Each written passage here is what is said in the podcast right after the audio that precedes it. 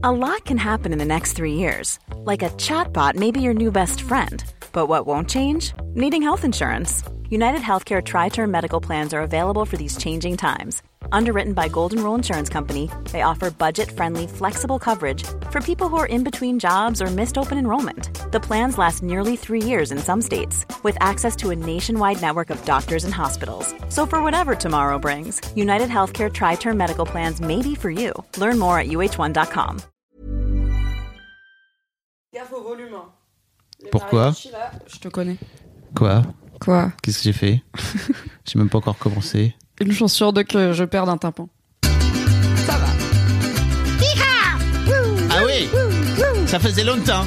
Pour vous, non, mais pour nous, oui. La fête. J'adore cette petite trompette là. Waouh.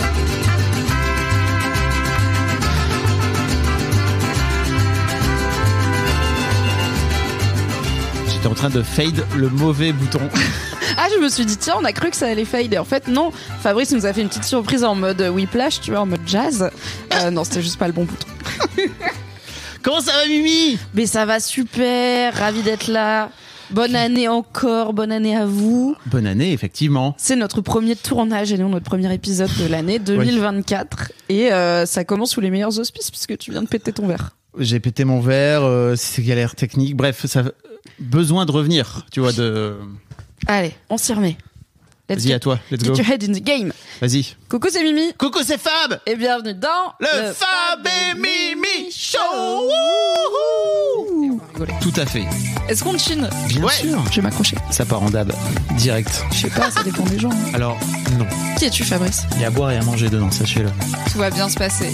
Qu'on arrête de traîner ensemble. hein. C'est raté. Bref, Bien sûr, j'ai mis un slip. Voilà. jamais vu.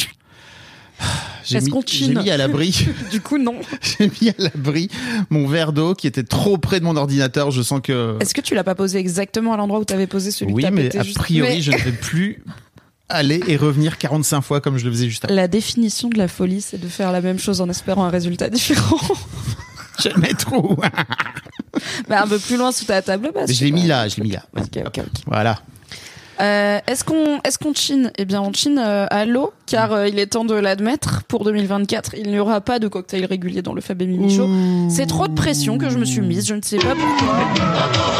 J'avoue. Mais de temps en temps, il y aura des petits drinks rigolos euh, où Fab goûte et dit Oui. ah c'est pas très bon, mais merci de l'effort. Merci. De temps en temps, je me saucerai. De temps en temps, on aura un truc à fêter. On boira des Et- bulles, mais sinon, on sera au café et à l'eau, et c'est déjà très. Est-ce que c'est pas le moment de venir dire si vous êtes une petite boisson que vous voulez qu'on vous Si vous êtes une marque de boisson Vous mettre en petite avant ou grande, n'hésitez pas à sponsoriser le Fab et Mimi Show, sauf si vous êtes le Coca Cherry, auquel cas vraiment allez vous faire foutre. C'est dégueulasse.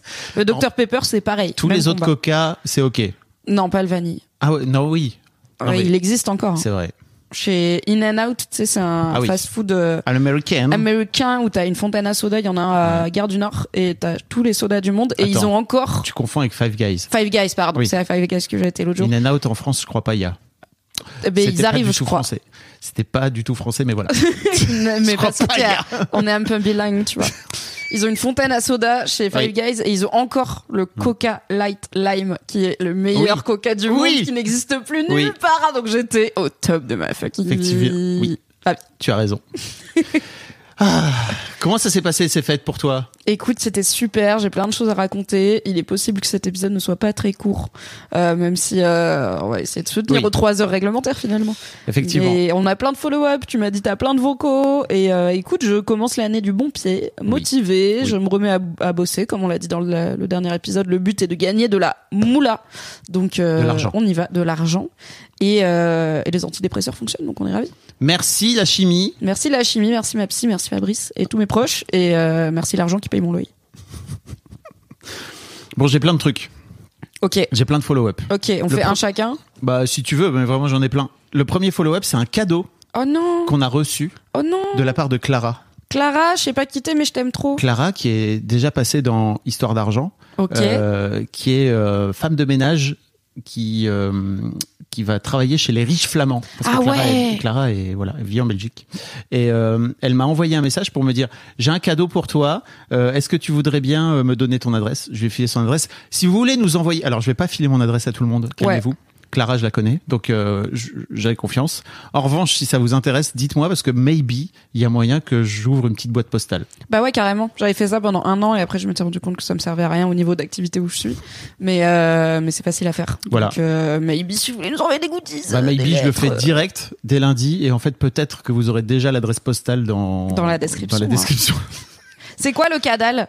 Moi je tu, sais. tu sais toi Bah oui. Mais t'as pas attendu. Bah non parce que j'étais pas, je savais pas ce que c'était. J'ai Ah, compris après. elle t'a pas dit c'est pour le Fab et Mimi Show. Non non mais c'est surtout qu'après je me suis dit c'est cool on va en faire un.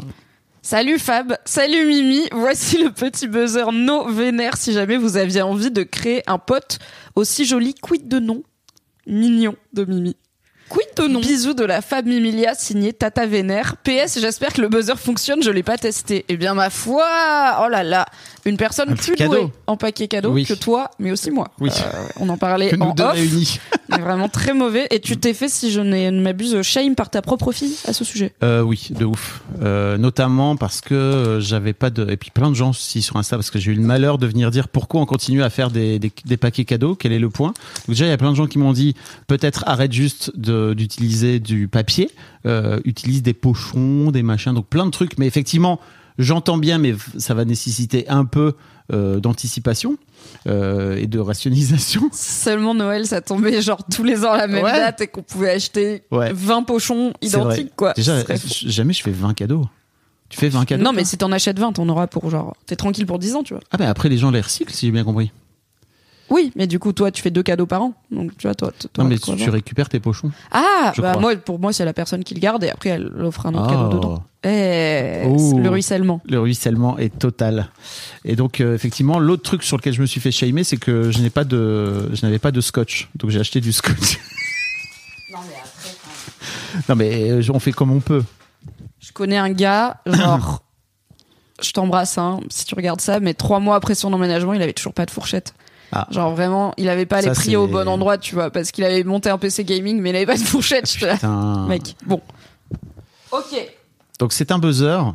Oui. Euh, Clara m'a envoyé un petit message en me disant tiens j'ai trouvé ce buzzer et puis euh, après elle m'a dit est-ce que je peux te l'envoyer? J'ai fait oui si tu veux avec grand plaisir on l'utilisera peut-être ça marche pas on verra peut-être qu'il y a pas de Peut-être qu'il n'y a pas de pile et à ce moment-là, on l'utilisera peut-être dans le prochain épisode parce que je suis pas sûr d'avoir des piles présentement et que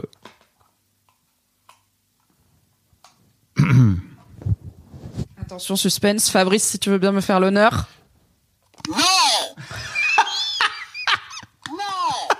ah il y a plusieurs noms. C'est pas le même. Attends. Non. Ah oui, c'est pas le même. C'est pas le même à chaque fois. Ok, Tata Vénère, merci infiniment pour cet objet qui va rendre ce podcast inaudible.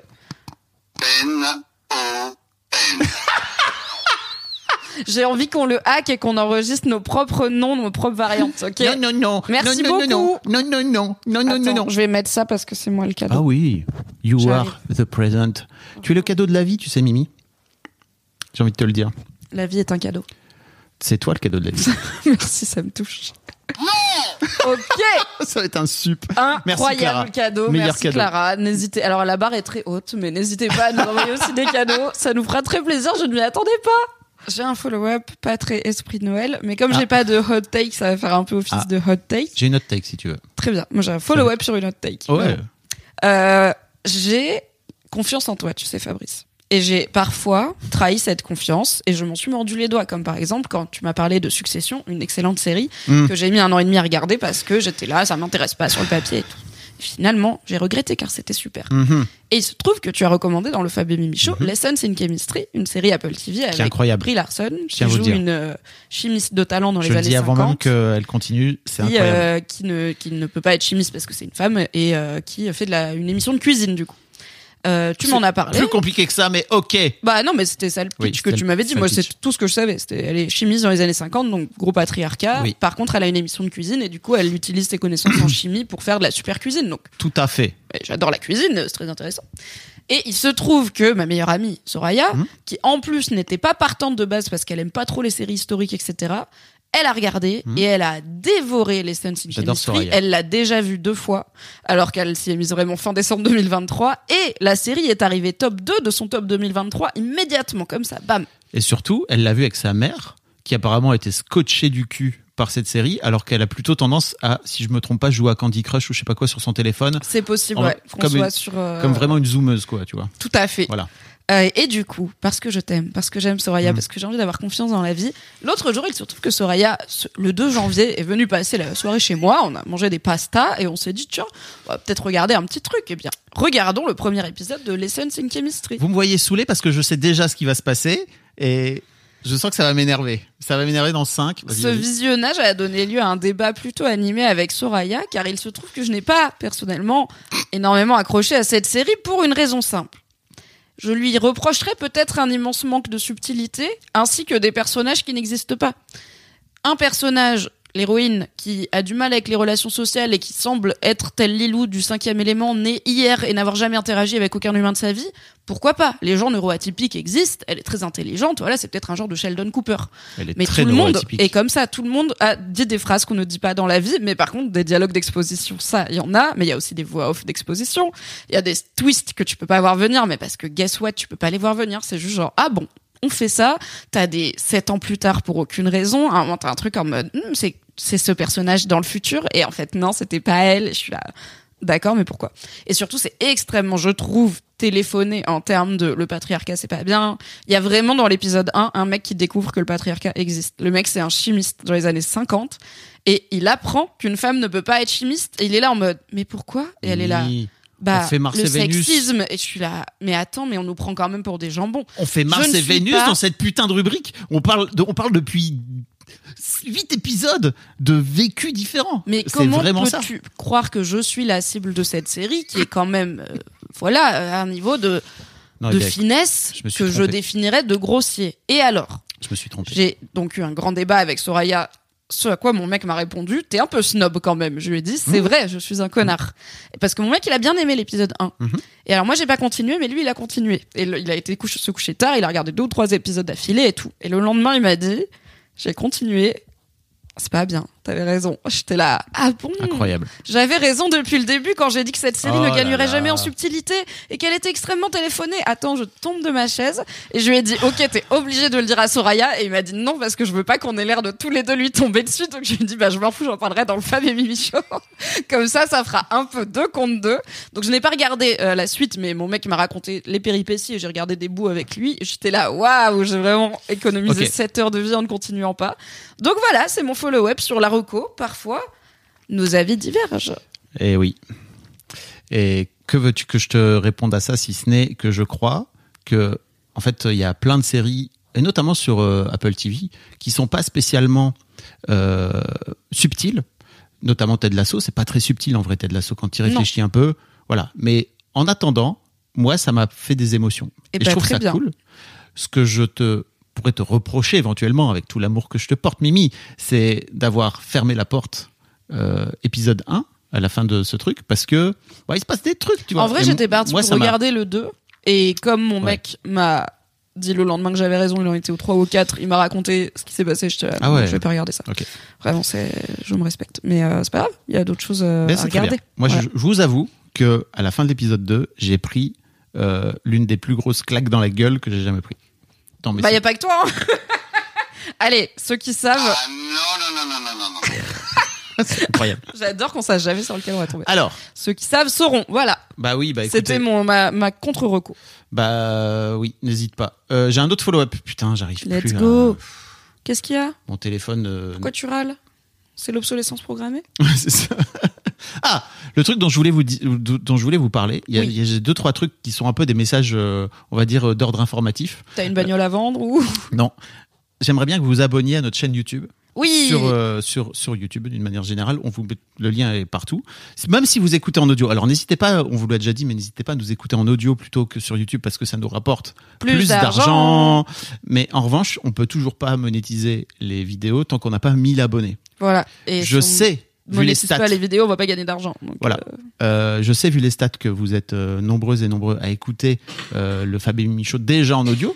Si vous avez un petit compte YouTube, n'hésitez pas à venir mettre, même si vous écoutez pas sur YouTube, c'est pas grave. Nous, ça nous permet de pouvoir débloquer la ouais, monétisation. vous mentez, vous mettez un follow, vous mettez des likes et tout. voilà, cool. ça fait plaisir. Un petit like, un petit commentaire. Laissez pas. tourner en fond pendant que vous avez cuisiné, c'est cool. Voilà. Et autre chose, on a un site internet qui s'appelle euh, fabemimicshow.com, le pardon, et euh, avec un blog, vous retrouvez tous les épisodes, etc., en audio, en vidéo, comme vous voulez. Et il y a quelqu'un qui m'a demandé, qui m'a suggéré de venir mettre euh, toutes les recos culturelles en un seul et même endroit. Donc j'ai créé une petite La bonne page idée. euh, où vous pourrez retrouver épisode par épisode euh, nos recos euh, culturels. euh, Est-ce qu'on pourrait ajouter un commentaire sur les recos de l'autre, par exemple? Est-ce qu'à la reco, la Sunset Chemistry, je pourrais mettre Vous êtes pas obligé. bah, après, tu as accès au site, hein, donc si tu, ah tu connais, tu sais comment.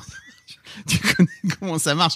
Tu peux juste être un C'est connard comme si les tu le pages, quand souhaites. les gens se battent sur les pages Wikipédia, sais, en rajoutant ce connard de Darmanin, et après ils passent derrière, on peut pas dire connard de Darmanin, c'est une opinion. Et euh, donc voilà, pareil, euh, vous retrouverez sur le site, euh, il y, a- une petite, il y a une petite page sur le côté, toutes nos recos culturels, vous- comme ça vous pourrez retrouver. Si jamais vous cherchez des trucs à regarder, à jouer, à lire, etc., c'est ok. Et autre chose, euh, on en a pas reparlé toi et moi, mais on avait parlé qu'on pourrait faire une FAQ. Euh, Oui. notamment pour l'épisode 10-11 là, bah, on y arrive bientôt. Parce que là on est à l'épisode 9. Effectivement. Et donc, euh, je vous mettrai un lien. Il y aura... Ne nous envoyez pas par les vocaux euh, classiques parce que sinon ça fera, ça sera trop compliqué à gérer. Mais je vous, mettrai un lien avec. quoi. Voilà, euh, vraiment, on commence à recevoir beaucoup de vocales. Je tiens à le dire. Et j'en profite aussi pour dire aux gens que si euh, on ne passe pas votre vocal, désolé, mais en fait, euh, on va- il va falloir finir par trier quoi. Et Va falloir finir par passer en hebdo et après va falloir trier. Quoi. Voilà. Et donc, euh, bah, je vous mettrai un lien si vous voulez venir partager euh, votre question euh, en vocal, ou vous pouvez aussi nous écrire sur Insta, vous pouvez aussi nous écrire par mail, c'est très possible, voire même sur le Discord. On pourrait peut-être mettre un petit, un petit, un petit lien, quoi. Un Tout à petit, fait. voilà. Vous n'hésitez pas. Comme ça, on vous fera peut-être une petite séance questions-réponses pour le prochain épisode ou celui d'après, éventuellement. Tout à fait. Si vous et avez des questions. speaking of questions-réponses, on a sorti le premier épisode de La famille Milia, le bonus réservé Oui. aux mécènes les plus hot de notre Patreon, dans lequel on répondait donc à la question de Alix Martino de 4 quarts d'heure euh, sur euh, la première impression qu'on a eue l'un de l'autre. Et euh, bah, c'est l'occasion de remercier tous les gens qui sont déjà abonnés à notre Patreon. Il y en a pas mal. Il y en a un peu plus à chaque épisode qu'on sort, cool. ce qui est vraiment chouette. Merci. Si vous êtes abonné au tir hot, hot, hot, vous pouvez nous poser vos questions, nous imposer vos sujets pour la rubrique bonus, la famille Milia. Il y a un post que vous pouvez commenter et sinon vous pouvez nous envoyer un vocal et tout en disant votre nom parce qu'il faut qu'on vérifie que vous êtes euh, inscrit. Mais sinon sur Patreon, ça marche très bien. Merci pour cette- celles et ceux qui sont déjà là. Et rendez-vous à la fin de l'épisode pour un nouvel Un nouveau bonus Voilà, Tout à fait. Euh, Est-ce que tu as, un petit follow-up Parce que j'en ai encore d'autres? Ouais, j'ai un follow-up, j'en ai encore deux.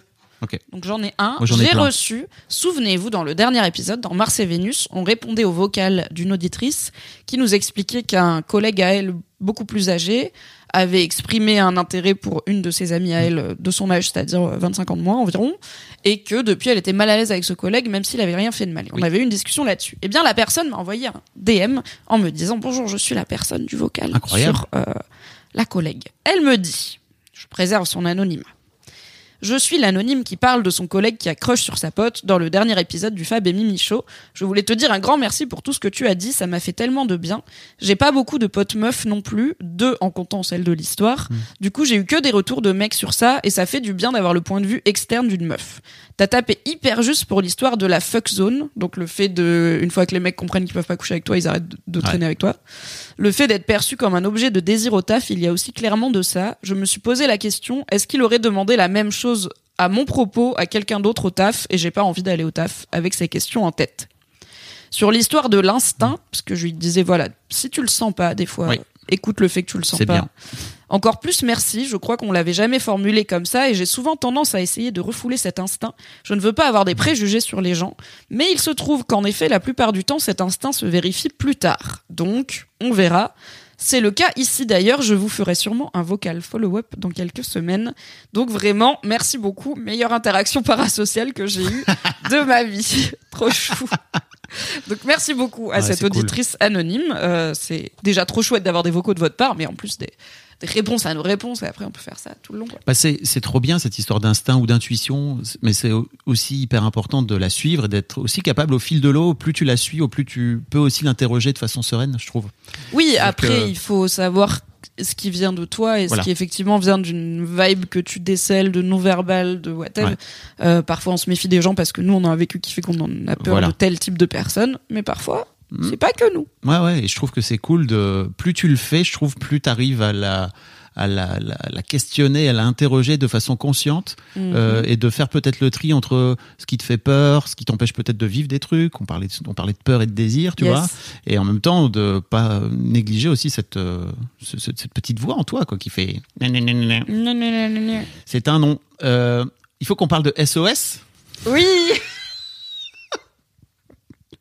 Bon, vous avez plébiscité par la commu pour être Voilà. le titre de l'épisode 8. Tu dis SOS pendant le cul, toi? Voilà, vous avez donc. vous avez donc, euh, vous êtes rendu compte de notre niveau, euh, de la nullité de notre niveau en. Et on a pris allemand, qu'est-ce que tu veux faire? Bah oui, euh, en espagnol quoi. Et euh, ceci dit, euh, j'ai une amie qui a vécu pendant des années en Espagne et apparemment, donc SOS ça veut dire oui voilà, oui c'est ça, oui exactement. Donc déjà bon, Bah genre oui comme enfin comme ça oui, tu vois, c'est un truc que tu peux dire euh, oui, quand euh, le climax arrive. tout à fait, oui voilà. Mais apparemment le fait Oui, voilà. le fait que le fait que le gars le prononce avec des Z, ça n'est pas euh, très C'est pas un accent Classique. courant quoi. euh, voilà en, en Espagne et elle me disait alors qu'elle a pas mal vécu en Espagne, elle me dit je connais pas un, un endroit en Espagne où on prononce les Z Z pardon et donc euh, c'est un peu comme s'il avait peut-être peut-être un cheveu sur la langue ou un truc comme ça quoi. Peut-être qu'ils SOS. Voilà. Mais tu le sais pas quand les gens zozotent dans une autre langue. Incroyable. pratique. Quelle vie. donc voilà ça c'est pour faire un petit point. Euh, SOS, SOS en espagnol. Euh, Clémentine, euh, petit débat. T'avais un autre follow-up, non? Oui, Vas-y, Un dernier. En- alterne. Je Ouais. te rends Après, j'ai encore. Ton cliqueur de kiff. Oh Car au final, c'est pas mon truc. Euh, le cliqueur de kiff, je l'ai utilisé un peu euh, au début et comme tous les trucs qui nécessitent de compter, euh, j'ai arrêté. Mais c'est pas euh, étonnant parce que c'est pas le type d'exercice qui me va. Je me souviens qu'au début de ma thérapie, ma psy m'avait donné un exercice euh, un peu similaire. Alors il fallait pas cliquer, mais il fallait que genre quand j'ai une émotion forte ou qui me surprend, Mm. juste je prends une petite note de le contexte. Est-ce que je sais d'où elle vient et est-ce que c'est lié à une personne ou quoi? Je l'ai fait deux fois et après j'ai arrêté. Donc je suis retournée voir ma psy trois semaines après, je lui ai dit bah j'ai pas fait l'exercice et elle m'a dit ok bon bah c'est pas votre truc du coup euh, ce genre d'exercice. Et du coup ça en fait ça m'apportait rien de spécial de cliquer en plus tu vois au début il y avait un côté ludique et puis après j'étais là. Je l'ai emmené pendant les fêtes, j'ai passé d'excellentes fêtes, il est resté dans la poche de mon sac tout le temps Ah ouais et j'en avais pas besoin pour vivre des bons moments, il me dira ah ça c'est un bon Bon, moment. Tu t'en tu t'en rendais Donc, compte toute seule. Oui voilà, mais euh, j'avais déjà ce truc de petite joie, euh, tu sais euh, que Ok. je pense que mon cerveau était déjà câblé un peu comme ça, mais merci beaucoup euh, de Avec m'avoir grand plaisir. ton clicker et je te le rends pour avoir euh, peut-être que ça servira à quelqu'un d'autre. Sans aucun doute. Merci. Euh, j'ai un. Donc, j'ai- quelques vocaux de follow-up. Quelques. Ouais. Coucou Fab et Mimi, Euh, je vous envoie ce vocal en réaction au Mars et Vénus de l'épisode 6 et sur la partie liée à la charge mentale et tout ce que tu racontais sur ton histoire personnelle Fab. Euh, joie. votre discussion, elle fait particulièrement écho euh, chez moi. Franchement, pour être honnête, j'ai pas encore trouvé si c'était positif ou non pour moi. Euh, en fait, on vient d'avoir un bébé qui a trois mois et je suis confrontée super violemment euh, à cette question de la répartition de la charge mentale dans le couple. Euh, parce qu'il y avait des choses qui passaient inaperçues quand on n'était que deux, et bah ça n'est plus le cas. Maintenant, c'est décuplé, et c'est d'autant plus violent que je pensais que ça nous arriverait pas. On avait déjà discuté euh, du sujet de la, de la charge mentale, et je vois en fait qu'après seulement trois mois, on est déjà dans euh, ce que tu décrivais, Fab, c'est-à-dire que moi j'ai mon système, mon organisation, et j'ai pas envie que le papa vienne mettre le bordel dedans. c'est tôt quand même. Et euh, votre discussion, elle me fait, elle m'a fait beaucoup de bien parce que ça permet de replacer un peu le problème dans un contexte sociétal, voir bah, l'impact de l'éducation des hommes et des femmes et comment on peut réagir. Et je me dis, c'est pas seulement mon couple. Je culpabilisais énormément. euh, je me disais, j'avais pas suffisamment parlé, on n'a pas suffisamment fait un tableau de répartition des, charges. Je me bats pas suffisamment au quotidien pour euh, rétablir cette équité. Et bon, ça fait du bien de voir que c'est pas que moi, c'est pas que notre couple, que ça arrive euh, partout. Et bon, en même temps, pour les mêmes raisons, ça me rend super triste, quoi, parce que il n'y a pas une solution toute prête euh, à ce sujet de répartition de charge mentale entre les hommes et les femmes.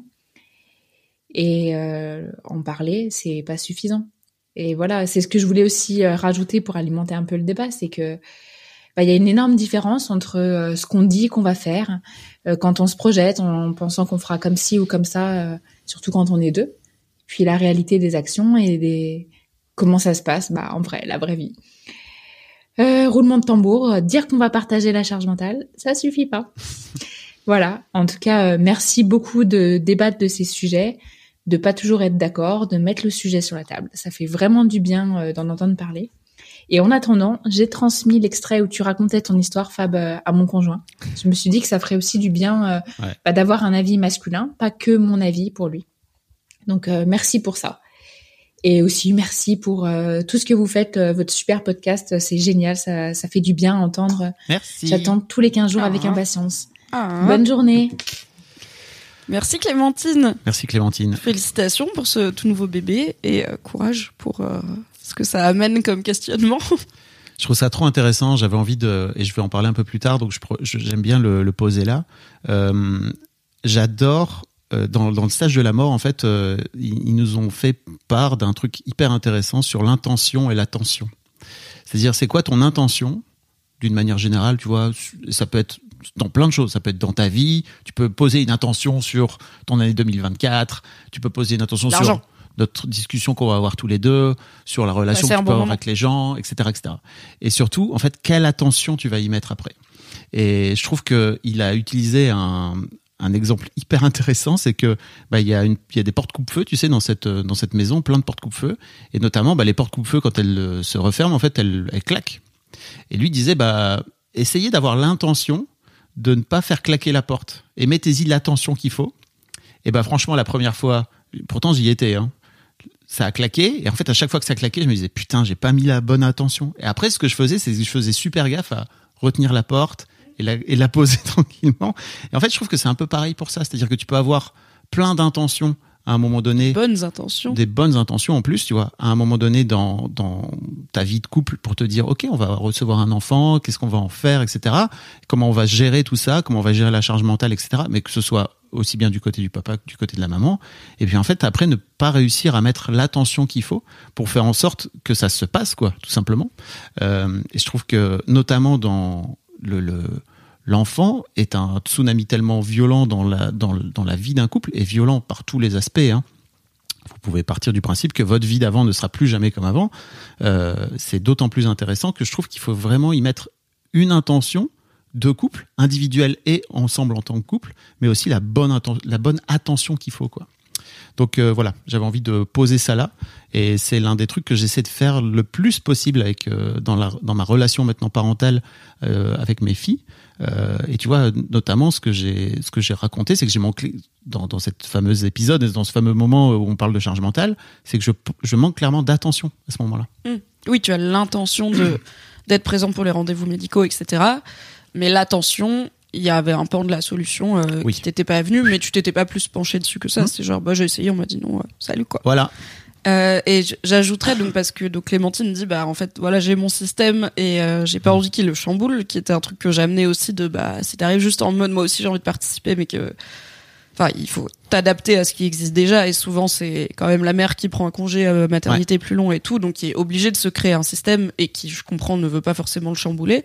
Déjà il y a sûrement des compromis à trouver et je trouve que c'est plus simple de Enfin, j'ai ça des fois avec euh, avec moi j'ai un système par exemple dans ma cuisine parce que je suis zinzin et en fait mon mec il a tendance à le disrupter, à pas ranger les trucs au bon endroit et tout, mais parce que je l'ai juste fait dans mon coin et je lui ai jamais expliqué le pattern de en fait pourquoi le mixeur il est là, c'est quoi les différents rangées de la dessert, là c'est le salé, là c'est le sucré, enfin ma personne. Et une fois que je l'ai emmené dans mon système logique, tu vois, il a compris évidemment et c'est beaucoup plus simple pour lui. Mmh. Je vais pas, euh, tu vois, euh, il, lui il a pas envie de se sentir infantilisé avec moi qui met des étiquettes partout en mode c'est là qu'on met les mixeurs parce qu'il peut s'en souvenir. En fait, il y a pas de raison. Mais c'est aussi l'infantiliser que de juste lui dire c'est comme ça et pas autrement et euh, t'as qu'à t'en souvenir et peut-être qu'il me dirait bah moi ça me va pas de le mettre là et du coup on trouve un compromis quoi. Incroyable. C'est aussi possible finalement.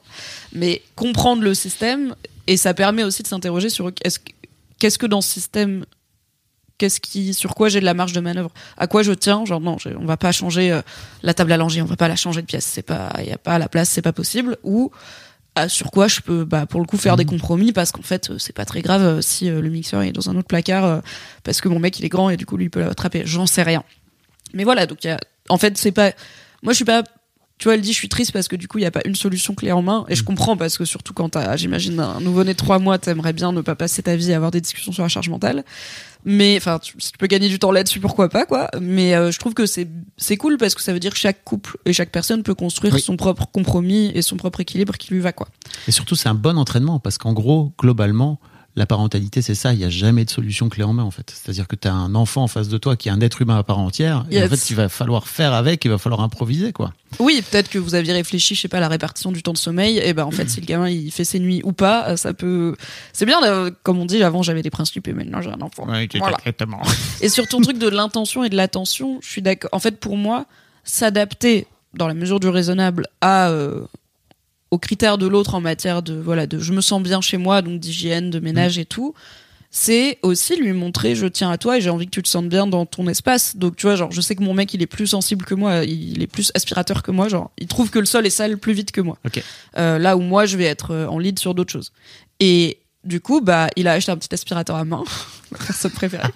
Et en fait, régulièrement, je le passe, genre avant qu'il se lève dans le salon, j'enlève le gros des miettes et tout, parce que je me dis, moi, je m'en fous, tu vois, ça me dérange vraiment Mhm. pas, mm, parce que je sais qu'on va passer l'aspi anyway ce week-end. Mais lui, s'il se lève, bah, le premier truc qu'il va avoir, c'est, ah, il y a des miettes partout. Donc, en fait, ça me prend trois secondes, et lui, ça lui fait plaisir. Donc, genre, c'est pas vraiment dur, quoi. C'est une façon, comme mille autres, de lui dire que je tiens à lui. Well done. Merci. Donc peut-être aussi que ça vaut le coup d'avoir cette discussion quand on parle charge mentale, de pas être que dans l'organisation et la productivité et euh, peut-être un peu sur la défensive parce que c'est aussi un sujet féministe et tout, mais aussi d'être dans c'est comme ça qu'on se montre qu'on s'aime quoi. C'est prendre c'est prendre soin aussi. Exactement. Et vive l'amour. Oui, vive l'amour, Je c'est crois trop que bien. c'est- ça qu'on peut dire. Yes. Vive l'amour. N'oubliez pas l'amour, même dans vos galères euh, de couple et dans vos galères avec les gens que vous aimez d'une manière générale, quoi. Oui. J'en ai encore un. Oui. Alix. Alex euh, Non, pas notre ah, Alix. pas la même. Une autre Alix. Pas Alix Martineau, donc. Bonjour Fab et Mimi. Euh, je vous envoie un petit vocal du coup pour réagir euh, euh, à propos de euh, ce qu'a dit Mimi à sur les euh, relations libres. Euh, J'avoue que c'est un passage qui m'a un peu trigger, mais c'est un sujet qui me trigger euh, dans la vie, donc euh, Étonnant. je n'en tiens pas Mimi pour responsable, pas du tout. Euh, en gros, euh, moi, mon, mon bail là-dessus, c'est que euh, je suis en relation avec mon mec depuis 10 ans. On s'est rencontrés, il avait 18 ans, donc je suis sa première, il est mon premier. On n'a pas eu d'autres euh, expériences euh, sexuelles ou de couple euh, avant ça. Et euh, moi, notre relation exclusive me convient très bien. Je suis très à l'aise là-dedans. Elle me suffit amplement. Euh, pour mon conjoint, euh, c'est plus un sujet. euh, il m'a fait part il y a deux, trois ans de euh, son envie, potentiellement un jour, euh, de pouvoir euh, euh, tester autre chose, euh, d'avoir des expériences sexuelles un petit peu plus variées. Euh, je l'ai très mal reçu sur le moment et euh, c'est un sujet euh, qu'on continue d'aborder régulièrement, mais à chaque fois, j'ai vraiment beaucoup de mal à bien réagir parce que moi, euh, ça me fait partir en crise d'angoisse euh, directe. Euh, et je suis très partagée là-dessus parce que euh, ça fait deux trois ans du coup que j'y réfléchis, que je me renseigne, euh, que je vois comment ce serait possible parce qu'en fait, euh, en moi, il y a deux choses qui s'affrontent. D'un côté, rationnellement, je trouve ça tout à fait légitime de sa part. Euh, je trouve ça très sain qu'il ait une curiosité sexuelle euh, et qu'il m'en ait parlé. Euh, J'aimerais pouvoir lui offrir une relation saine, moi aussi, où euh, on peut tout à fait euh, trouver une organisation pour que lui puisse satisfaire cette curiosité euh, dans des modalités qui, moi, euh, me conviennent aussi, histoire que je le vive bien. Euh, je trouve ça aussi euh, très cohérent euh, qu'il dispose de son corps comme il l'entend, puisque c'est pas parce qu'on est en couple que je possède son corps. et euh, je le- comprends tout à fait. Euh, mais, Mais- d'un autre côté, il y a tout l'émotionnel en moi euh, qui clairement euh, Ça freine des hein. cas de fer. Il y a mon ego déjà et ma confiance euh, en moi qui à chaque fois me font me dire que ben je suis pas à la hauteur, que s'il a ce besoin-là, c'est que je ne suis pas assez, que je lui apporte pas ce dont Oh il là a là. besoin. Euh, mais ça, c'est un problème de moi avec moi. hein. Euh, je... c'est un travail que je dois faire pour avoir suffisamment confiance en moi. C'est un travail que je dois faire pour euh, arrêter de me dire que je dois lui apporter tout ce dont il a besoin. Enfin, c'est pas du tout le cas. Je veux dire, euh, il a des amis aussi pour lui apporter d'autres choses. Donc, il pourrait très bien aussi avoir d'autres relations sexuelles pour lui apporter d'autres choses. Mais pour l'instant, j'arrive pas. C'est que dans la tête. Euh, Mais c'est il y a bien. aussi Ouais, euh, la peur euh, de dire oui trop tôt, alors que moi je ne suis pas prête et que du coup quelque chose se brise de mon côté et que ça abîme notre euh, relation. Mais d'un autre côté, la crainte aussi que si je ne fais pas le travail sur moi nécessaire et que je ne lui dise jamais oui, ben au bout d'un moment notre relation elle va s'essouffler et bah lui va peut-être rester, hein, on sait pas. Il me dit qu'il va rester quoi qu'il quoi qu'il en coûte, mais j'ai pas envie qu'il reste quoi qu'il en coûte. Euh, c'est pas du tout ce que je veux pour lui et j'estime que quand on aime quelqu'un, on le tient pas en cage. Euh, donc c'est à moi de réussir à faire ce chemin-là. Mais euh, voilà, j'avoue que c'est pas du tout aussi simple que ça dans ma tête et je suis tout à fait d'accord avec toi Mimi pour dire qu'il est temps que euh, ce vieux monde patriarcal cède la place, qu'on arrête avec ces schémas monogames euh, de la famille nucléaire, etc. Mais, les je suis Tout à fait d'accord. Mais quand il s'agit de mon propre couple et moi euh, de, de, de Mm. ma confiance en moi de femme, euh, bah en fait euh, ça marche pas du tout. Donc euh, voilà, mes résolutions euh, 2024, c'est de trouver un ou une thérapeute pour m'accompagner sur ce chemin-là et j'espère que je vais réussir à avancer parce que j'ai plus envie en fait de réagir aussi violemment quand on en parle. Mais en tout cas, hum, voilà, je voulais vous faire un petit retour et j'espère que bah je suis pas la seule dans ce Ah, ça a coupé. 5 minutes, 5 minutes max, hein, les gars. Vous pouvez pas faire plus. Yes. Ça a coupé un peu à la fin on, d'Alix. on peut déjà lui dire qu'elle n'est pas la seule dans, ce, dans cette situation parce qu'elle finit comme ça. Je pense qu'on peut déjà trancher sur. Vous êtes plusieurs probablement à, Oui. à vous poser ces questions et à vous retrouver dans ces situations où peut-être votre moitié vous parle d'ouverture du couple et où vous êtes là. euh, sur, le sur le papier, ouais, ouais, ouais, ouais, mais pas nous, quoi. Enfin, Est-ce qu'on pas- peut euh, dire big up à Alix et le niveau de nos Mais lectrices big up de fou. de conscience émotionnelle, de conscience de qui, de qui tu es, de conscience Mais de oui. où t'en es, d'amour aussi pour ton mec, d'être capable de comprendre pourquoi lui il en est là. Enfin, c'est Bah, j'allais dire, euh, n'hésite pas à faire écouter cet audio à ton mec parce que euh, c'est pour être en plus, c'est toujours moi qui amène le sujet relation libre dans mes relations. C'est c'est moi qui suis moteur du couple ouvert, de savoir que bah même si t'es pas encore aligné avec l'idée et peut-être que tu le sauras jamais, mais tu veux pas l'enfermer. Enfin voilà, tu veux pas le mettre en cage, tu veux pas euh, l'empêcher de disposer de son corps ou de vivre des expériences. C'est déjà euh, plein d'amour quoi. Vive l'amour, once again, le vivre ensemble. Incroyable. Est-ce que tu as des choses à répondre à Alix? Euh, oui, ça me touche beaucoup en fait parce que je vois exactement ce dont elle parle et euh, en fait c'est marrant parce que donc je crois que si j'ai bien compris ils se sont rencontrés quand ils avaient 18 ans tous les Ouais. deux et donc euh, ça fait 10 ans qu'ils C'est sont le ensemble. premier et la première, l'un de Voilà. l'autre à tous les niveaux. Quoi. Ils ont jamais été euh, reniflés d'autres petits culs quoi, tu vois et Non, ni en couple, euh, elle dit c'est aussi Oui. première expérience de couple. Quoi.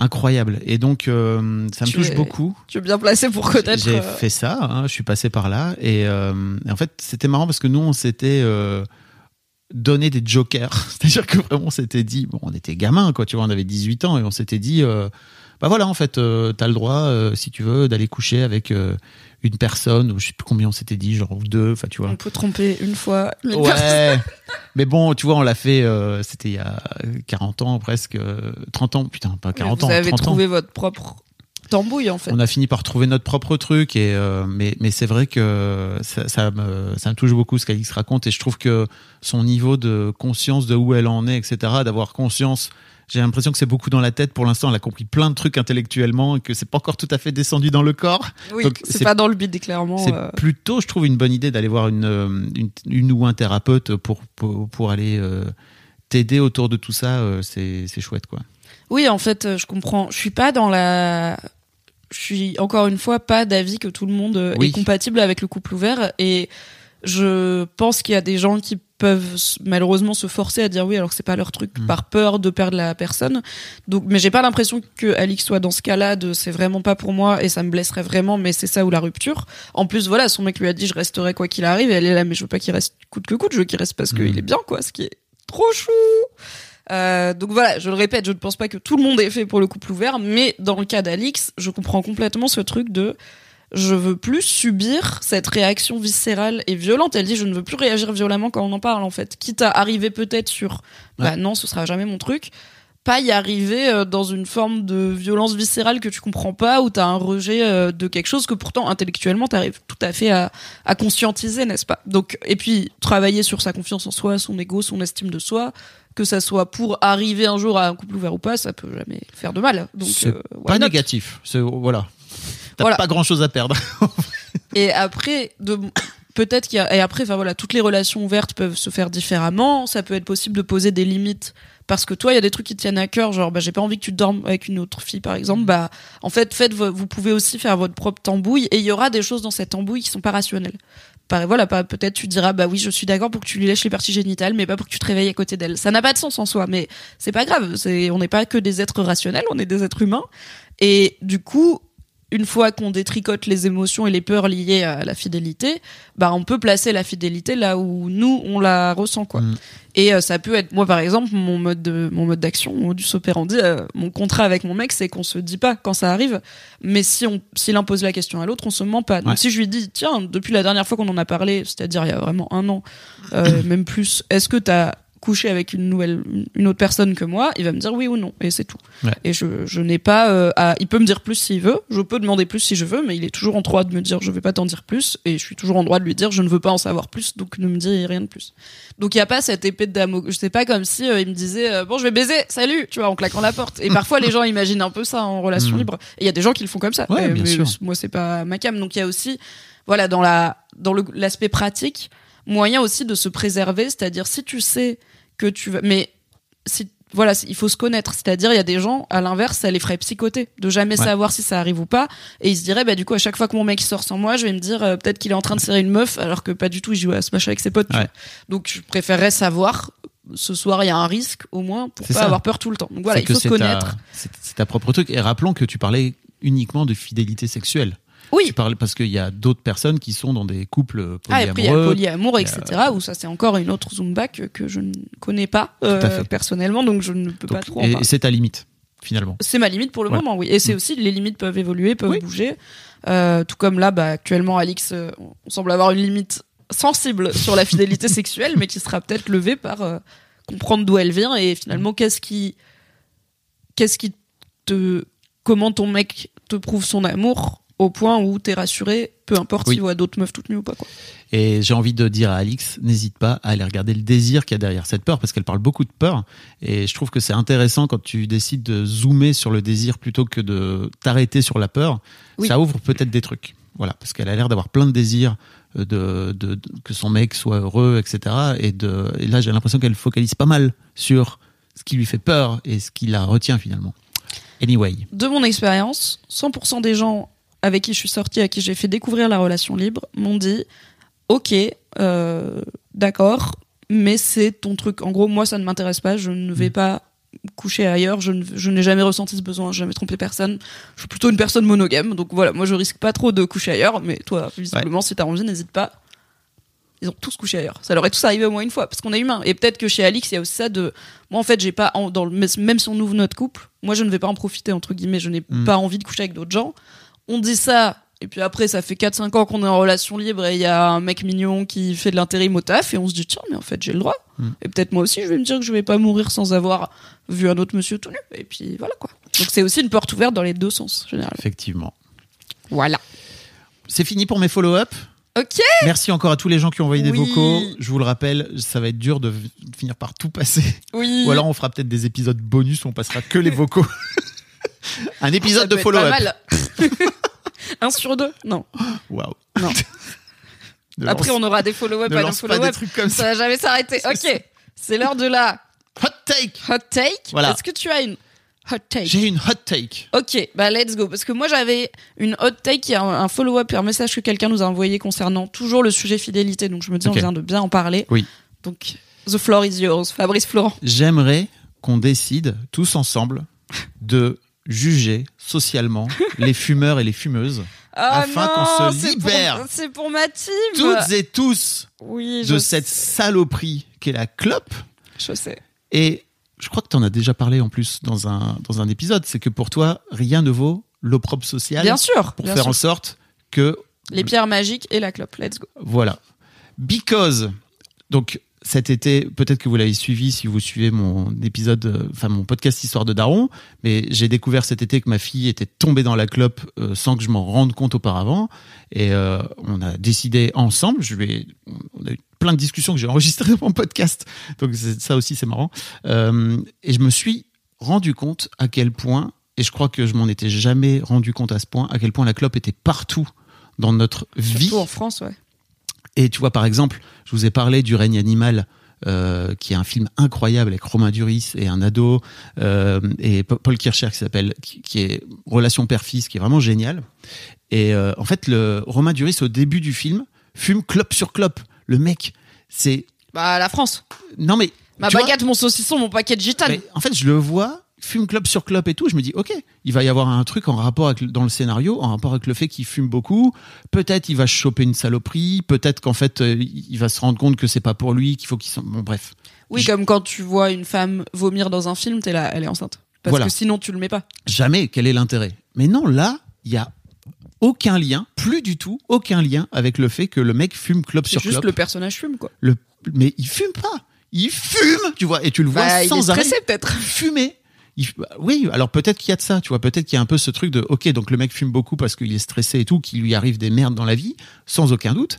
Mais est-ce qu'il n'y a pas d'autre façon de mettre en scène et de rendre cool finalement euh, le fait que bah, ce personnage soit stressé? C'est, on est au cinéma. Pour moi, en plus, c'est très con parce que c'est un film que tu peux aller voir potentiellement avec des ados, qui est euh, un film, franchement, où tu peux aller voir père-fils, qui est incroyable. Et je trouve ça, et tu vois, j'espère Est-ce que c'est montré comme c'est un personnage, c'est positif qui fume ou c'est juste pas négatif? C'est jamais négatif. Ok. C'est-à-dire que c'est jamais positif, mais c'est jamais négatif. Juste c'est là. Ouais. Et je ne comprends pas l'intérêt.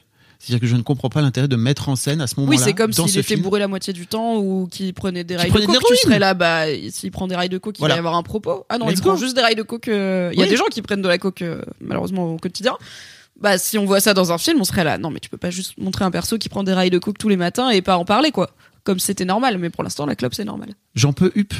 Et, euh, et j'en peux hup. Et tu vois, je, t'as raison. En fait, il n'y a pas d'autre solution que de venir juger socialement tous les fumeurs et les fumeuses. Euh, et d'ailleurs, j'ai vu qu'il y a pas très longtemps, il y a une euh, loi qui est en train d'être promue ou qui va sortir pour euh, interdire la, la fumée, la cigarette dans les lieux publics. Donc, oui, alors il y a plein de choses. euh, France Il y a plein de restrictions sur la cigarette dans les lieux publics. Récemment, je crois que tous les parcs de Paris ou Mm. voire de France sont devenus officiellement euh, tous les parcs municipaux euh, non fumeurs. Euh, Il y a euh, de plus en plus de zones où tu peux pas fumer à l'abord de tel ou tel bâtiment et et il y a y a l'amende pour si tu jettes ton mégot par terre pour euh, lutter aussi contre ça. Et euh, l'an dernier, ils ont en 2022, tu sais, ils ont interdit les terrasses euh, chauffées. Ouais. Euh, parce que du coup, c'est une aberration écologique dont j'ai largement profité en tant que fumeuse qui boit trop de bière. Tu avais des énormes chauffages pour pouvoir cloper en terrasse parce qu'on peut plus cloper à l'intérieur sans te peler le cul. Maintenant, tu ne peux plus chauffer les terrasses. Et aussi, tu ne peux plus. Du coup, ils font des zumba ou genre ils font des terrasses couvertes vitrées mais avec une porte qui reste ouverte pour dire non, c'est une mais- terrasse pour que tu puisses cloper. Enfin, Arrêtez juste, tu vois. C'est- Mais en même temps, pour les, j'en avais parlé avec la taulière d'un café où on faisait pas mal d'after work et elle m'a dit bah ouais, mais si on perd les fumeurs, on perd. euh, Enfin, c'est un vrai manque à gagner, tu vois. Si c'est un bar qui même en décembre, alors qu'il y a une grande salle à l'intérieur, la terrasse est pleine avant tout parce qu'il y a énormément de gens qui clopent à Paris et j'en fais malheureusement partie. Et en France. Mais pourquoi mais moi-même. Bah parce que c'est une addiction frère. Euh, C'est facile. euh, Pourquoi Mais- pas je... Moi je m'interroge sur les gens qui s'y mettent. J'avoue. euh, non mais qui s'y mettent tard. Tu vois genre j'avais un ancien collègue chez Mad. Il s'y était mis à genre 27 ans. J'étais là mais gars. T'as arrêté d'être con normalement, sur c'est bon, t'es passé au travers de la pression sociale du lycée, de c'est comme ça qu'on s'intègre à la fac, de les pauses clopes au bureau pour networker, c'est bon, ta, ta vie elle est bien, pourquoi tu t'y mets, c'est vraiment trop con. Et du coup, Mais bah, tu peux faire des post-clopes sans fumer? En plus, oui. Euh, Non, mais, mais bon, malheureusement, il. Commençons par dire qu'on peut faire des post-clubs sans fumer. Alors dis-le, disons-le aux, aux employeurs aussi, euh, qui euh, malheureusement euh, sont pas toujours euh, très ok pour que les gens juste fassent rien pendant 5-10 minutes sans Ah oui. avoir l'excuse de je fume une clope, tu vois. C'est vraiment, il y a des, je sais que j'ai déjà lu pas mal de non-fumeurs râler sur cette discrimination finalement où ils ont moins de temps de pause, tu vois, parce Ouais. que bah ils ont pas une, une un bâton à cancer à allumer. Euh, non, je suis totalement pour. Euh, j'ai perso- j'avais écrit un article sur Mademoiselle quand j'avais été au, au Japon. Euh, voilà, j'ai eu la chance de Mhm. pouvoir euh, passer euh, voyager au Japon une fois dans ma vie. Et au Japon, il y a vraiment, euh, pour le coup, le propre social, ça marche très bien. Il y a, y a des zones. En fait, la- le monde est non fumeur, sauf certaines zones. Donc c'est pas euh, tu peux Ouais. fumer sauf dans certaines zones. C'est le monde est non fumeur, sauf certaines zones. Moi, je sors de l'avion. 16 heures d'avion pour une fumeuse, t'es là, Hmm, la petite clopasse, elle va faire du bien et tout. En plus, je suis dans un pays je connais rien et tout. Je retrouve ma sœur à l'aéroport. On pose un pied hors de l'aéroport. Moi, je fais mon truc de française qui est d'immédiatement sortir une garrot. Et ma sœur, elle me dit, non, non, il y a la zone fumeur, elle est là-bas. Faut marcher pour aller. C'est dehors, hein. Mais dans la, il y a une zone avec des petits panneaux là, comme ça, un peu chouma, tu vois, tu te caches derrière, comme pour les urinoirs, et des cendriers, et tu clopes là. Mais paradoxalement, au Japon, il y a des, plein de restos où t'as le droit de fumer. Ah et ouais. t'as des fumoirs dans tous les endroits, genre n'importe quel centre Ouais. commercial et tout. T'as des salles fumoirs avec des méga ventilos qui aspirent et elles sont payées par des marques de clopes. Donc t'as des pubs interactifs pour des clopes partout. Donc tu vois, c'est Incroyable. toutes les, tous les pays font leur tambouille pour essayer de réduire la clope dans l'espace public. Et après, tous les pays ont aussi leur propre paradoxe avec le fait que bah, la clope, ça continue à être une drogue légale qui rapporte beaucoup. Donc euh, c'est compliqué. Je sais qu'en Nouvelle-Zélande, ils, ils, ont, ils interdisent la vente aux, à tous les gens nés après une certaine année dans l'idée de créer une, la première génération non-fumeur qui n'a pas accès à la cigarette. Ouais. Mais la Nouvelle-Zélande, c'est une île, donc c'est plus facile aussi de contrôler les importations et machin. En France, on a la culture de la clope, toujours beaucoup la culture du mégot par terre. Euh, moi, j'ai arrêté il y a, je sais pas, je dirais 5 ans de jeter mes mégots par terre, mais ça veut dire que pendant euh, bien 8 ans de fumeuse, j'ai juste jeté, je n'ai jamais de ma vie jeté un déchet par terre, à part les mégots, parce que bah, tout le monde le fait, Ouais, ouais. donc tu le fais. Et parce qu'il y avait un moment où il y avait pas trop d'infrastructures, mais en fait, un cendrier de poche, euh, ça va. Et maintenant, plein de poubelles publiques sont équipées de mégots. On n'aime pas trop respecter les règles en France. On n'aime Ouais. pas trop faire ce qu'on nous dit de faire. Et dès qu'il y a une loi ou une règle qui, en vrai, va dans le bon sens, et ben, on trouve des astuces avec des terrasses. Ça coûte une blinde à la sécu sociale, ça coûte une blinde à la collectivité. En plus, on parle souvent des cancers, enfin de tous les trucs qu'on entend, dont on entend les cancers de la gorge, les cancers du poumon, etc. Mais tu vois, Denis, notre notre poteau, hein, qui était un fumeur pff, complètement. Le mec, un jour, il avait oublié. à l'époque, on pouvait encore fumer. Tu vois, chez Pinky, on était chez Pinky, il n'y avait pas la loi Fumer E20. au bureau, Il là. fumait au bureau. Ah. Un jour, il avait oublié son allume, euh, enfin son, son allume clope, euh, Son briquet. son, son briquet. Sa lampe à gaz. je suis rentré. En fait, il, il fumait clope sur clope, le mec. Oui. Il, il ne, il n'éteignait pas. Il allumait sa clope avec la précédente. Donc, Exactement. il était en flux tendu de j'ai pas de feu. Toute je la peux matinée. pas. C'est sur c'est Colanta quand ils veulent protéger le feu parce qu'il Je suis rentré dans son truc. C'était un putain d'aquarium. J'ai dit mais qu'est-ce que t'es en train de foutre? Et il était là. euh, et il est en fait lui, il est pas mort d'un cancer. Ça aurait été trop simple. Non, il est mort d'un arrêt cardiovasculaire, euh, pas cardio-respiratoire, qui est on le sait pas trop, mais l'une des, des causes euh, les plus létales en fait chez les fumeurs. Mais il a pas coûté cher à la sécu euh, parce qu'il est mort d'un coup. Quoi. Effectivement. Au moins, c'était réglé. Non, mais je suis d'accord. En tant que fumeuse, euh, et donc quand j'avais été au Japon, j'avais écrit un article sur Mademoiselle sur euh, les choses euh, qu'on devrait importer du Japon. Et un des premiers trucs, c'était les le fait que ça soit pas normal de fumer, parce que moi-même en tant que fumeuse, certes. En fait, ça m'a pas fait chier dans le sens où oui, je peux pas fumer où je veux, mais c'est très clairement pour arranger tout le monde. Mhm. Et moi, j'aime bien arranger tout le monde. Je suis bien élevée, je suis polie. Et en plus, ça m'a fait moins fumer parce que du coup, comme il fallait que je me déplace, Ouais. machin, tout comme bah quand il fait 2 degrés et qu'il pleut et qu'il y a pas d'auvent au bar, bah maintenant qu'on peut plus fumer dans le bar, tu vas juste fumer moins de clopes parce qu'à chaque clope, tu vas te dire. Est-ce que j'ai envie de sortir sous la flotte par 2 degrés? Bah là, c'est ok. Est-ce que je veux faire arrêter la personne à qui je suis parce que j'y étais avec ma grande sœur qui elle fume pas parce que j'ai envie d'une clope, m'arrêter dans un endroit qui est soit voilà un fumoir avec des pubs Philippe Maurice, soit euh, un bout de trottoir nul avec d'autres gens qui fument avec l'air un peu déprimé. Euh, Enfin, est-ce qu'il y a des poubelles pour mon mégot ou est-ce que je vais être cette meuf qui le trimballe partout? Et donc mathématiquement, les clopes réflexes dont tu dont t'as pas vraiment besoin mais qui sont juste Ah un- oui. une habitude, elles sautent. Donc je suis pour, euh, Mm. voilà. Euh, et je sais qu'ils sont en train d'essayer de faire des. Aux aux États-Unis, je sais que c'est, tu peux pas fumer à moins de 200 mètres d'une école, d'un lieu public, d'une mairie, d'une bibliothèque. Donc mathématiquement, ça fait qu'en fait la plupart de l'espace public est non fumeur.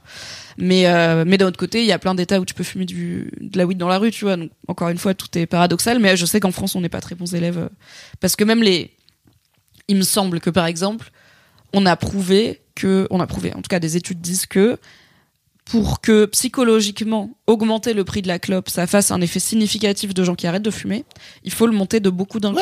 Tu peux pas, c'est la grenouille Oui. dans le pot qui bouillit quoi. Là, si tu 11 montes balles, de c'est ça 50, là c'est 11 50 je crois. Mais faut le monter à 20 balles. Bah c'est ça. Moi j'ai commencé à fumer, c'était à moins de 5 euros. Mm.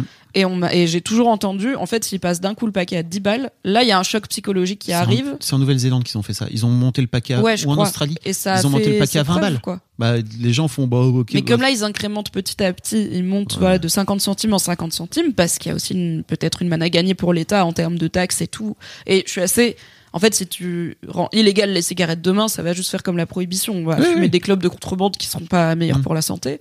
Donc je suis pas pour, il faut interdire. Mais j'ai l'impression que même les trucs qui pourraient marcher, il n'y a pas le courage politique de les faire. Et je suis moi-même fumeuse, donc euh, Mm. on est pas dans le même camp là-dessus, mais on est d'accord. Mais si déjà, au moins au cinéma, tu vois, comme je disais, on pourrait arrêter de rendre cool la clope. Mais en plus, ça me surprend parce que il me semble qu'on va vers là depuis euh, plusieurs, euh, peut-être 10, 20 ans. Il y a de, il y a beaucoup de personnages qui fument pas, alors qu'avant, euh, il y avait, surtout ouais. dans les films français, un peu famille. Donc c'est, ouais, c'est un peu Bah, le règne animal, c'est pas famille, hein, c'est plutôt un film de genre, tu vois, à la base, c'est plutôt. Ouais, ok, ouais. C'est plutôt pour moi un film que tu peux aller voir avec ton ado, quoi, tu vois. Je crois pas que le réalisateur il se soit dit, ok, c'est cool, ça va être un film que les que les parents vont pouvoir aller voir avec leur ado, surtout pas. Il y avait même eu des trucs d'affiches, par exemple pour Cannes ou quoi, qui sont des, des images de vieux films où quelqu'un fumait et ils avaient caché la Ils cigarette. T'as, ça fait des décennies pour le coup, coup Ouais. que Lucky Luke a arrêté de fumer pour avoir un, un brin d'herbe euh, dans la bouche à la place pour euh, pour les, les enfants. Donc ça me, ouais, c'est surprenant que qu'on se, re- mais c'est peut-être pour ça que ça t'a surpris aussi, peut-être parce que en fait il y a de moins en moins de gens qui clopent au cinéma pour rien et du coup t'étais là.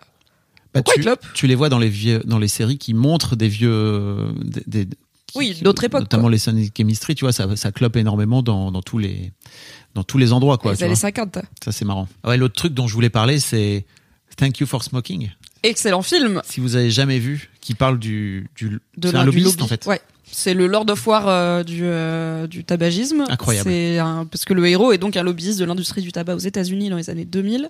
Et d'ailleurs, euh, il se réunit régulièrement avec euh, les gros industriels des armes à feu, etc., puisqu'ils sont dans le business de tuer des gens finalement. Ah, putain. C'est très caustique, euh, mais dans mon souvenir, alors je l'ai pas vu depuis longtemps, mais il- si on si l'aspect j'aime pas être pris pour un pigeon joue dans j'ai envie d'arrêter de fumer, c'est un bon film à voir Ouais. pour pas se laisser prendre pour un pigeon. Et là d'ailleurs euh, toutes les grosses marques euh, de tabac sont enfin investissent dans les vapoteuses etc les Bah oui. toutes les conneries tu vois parce que bah, le vent le vent tourne mais l'argent continue à couler Bah oui, le capitalisme avant tout.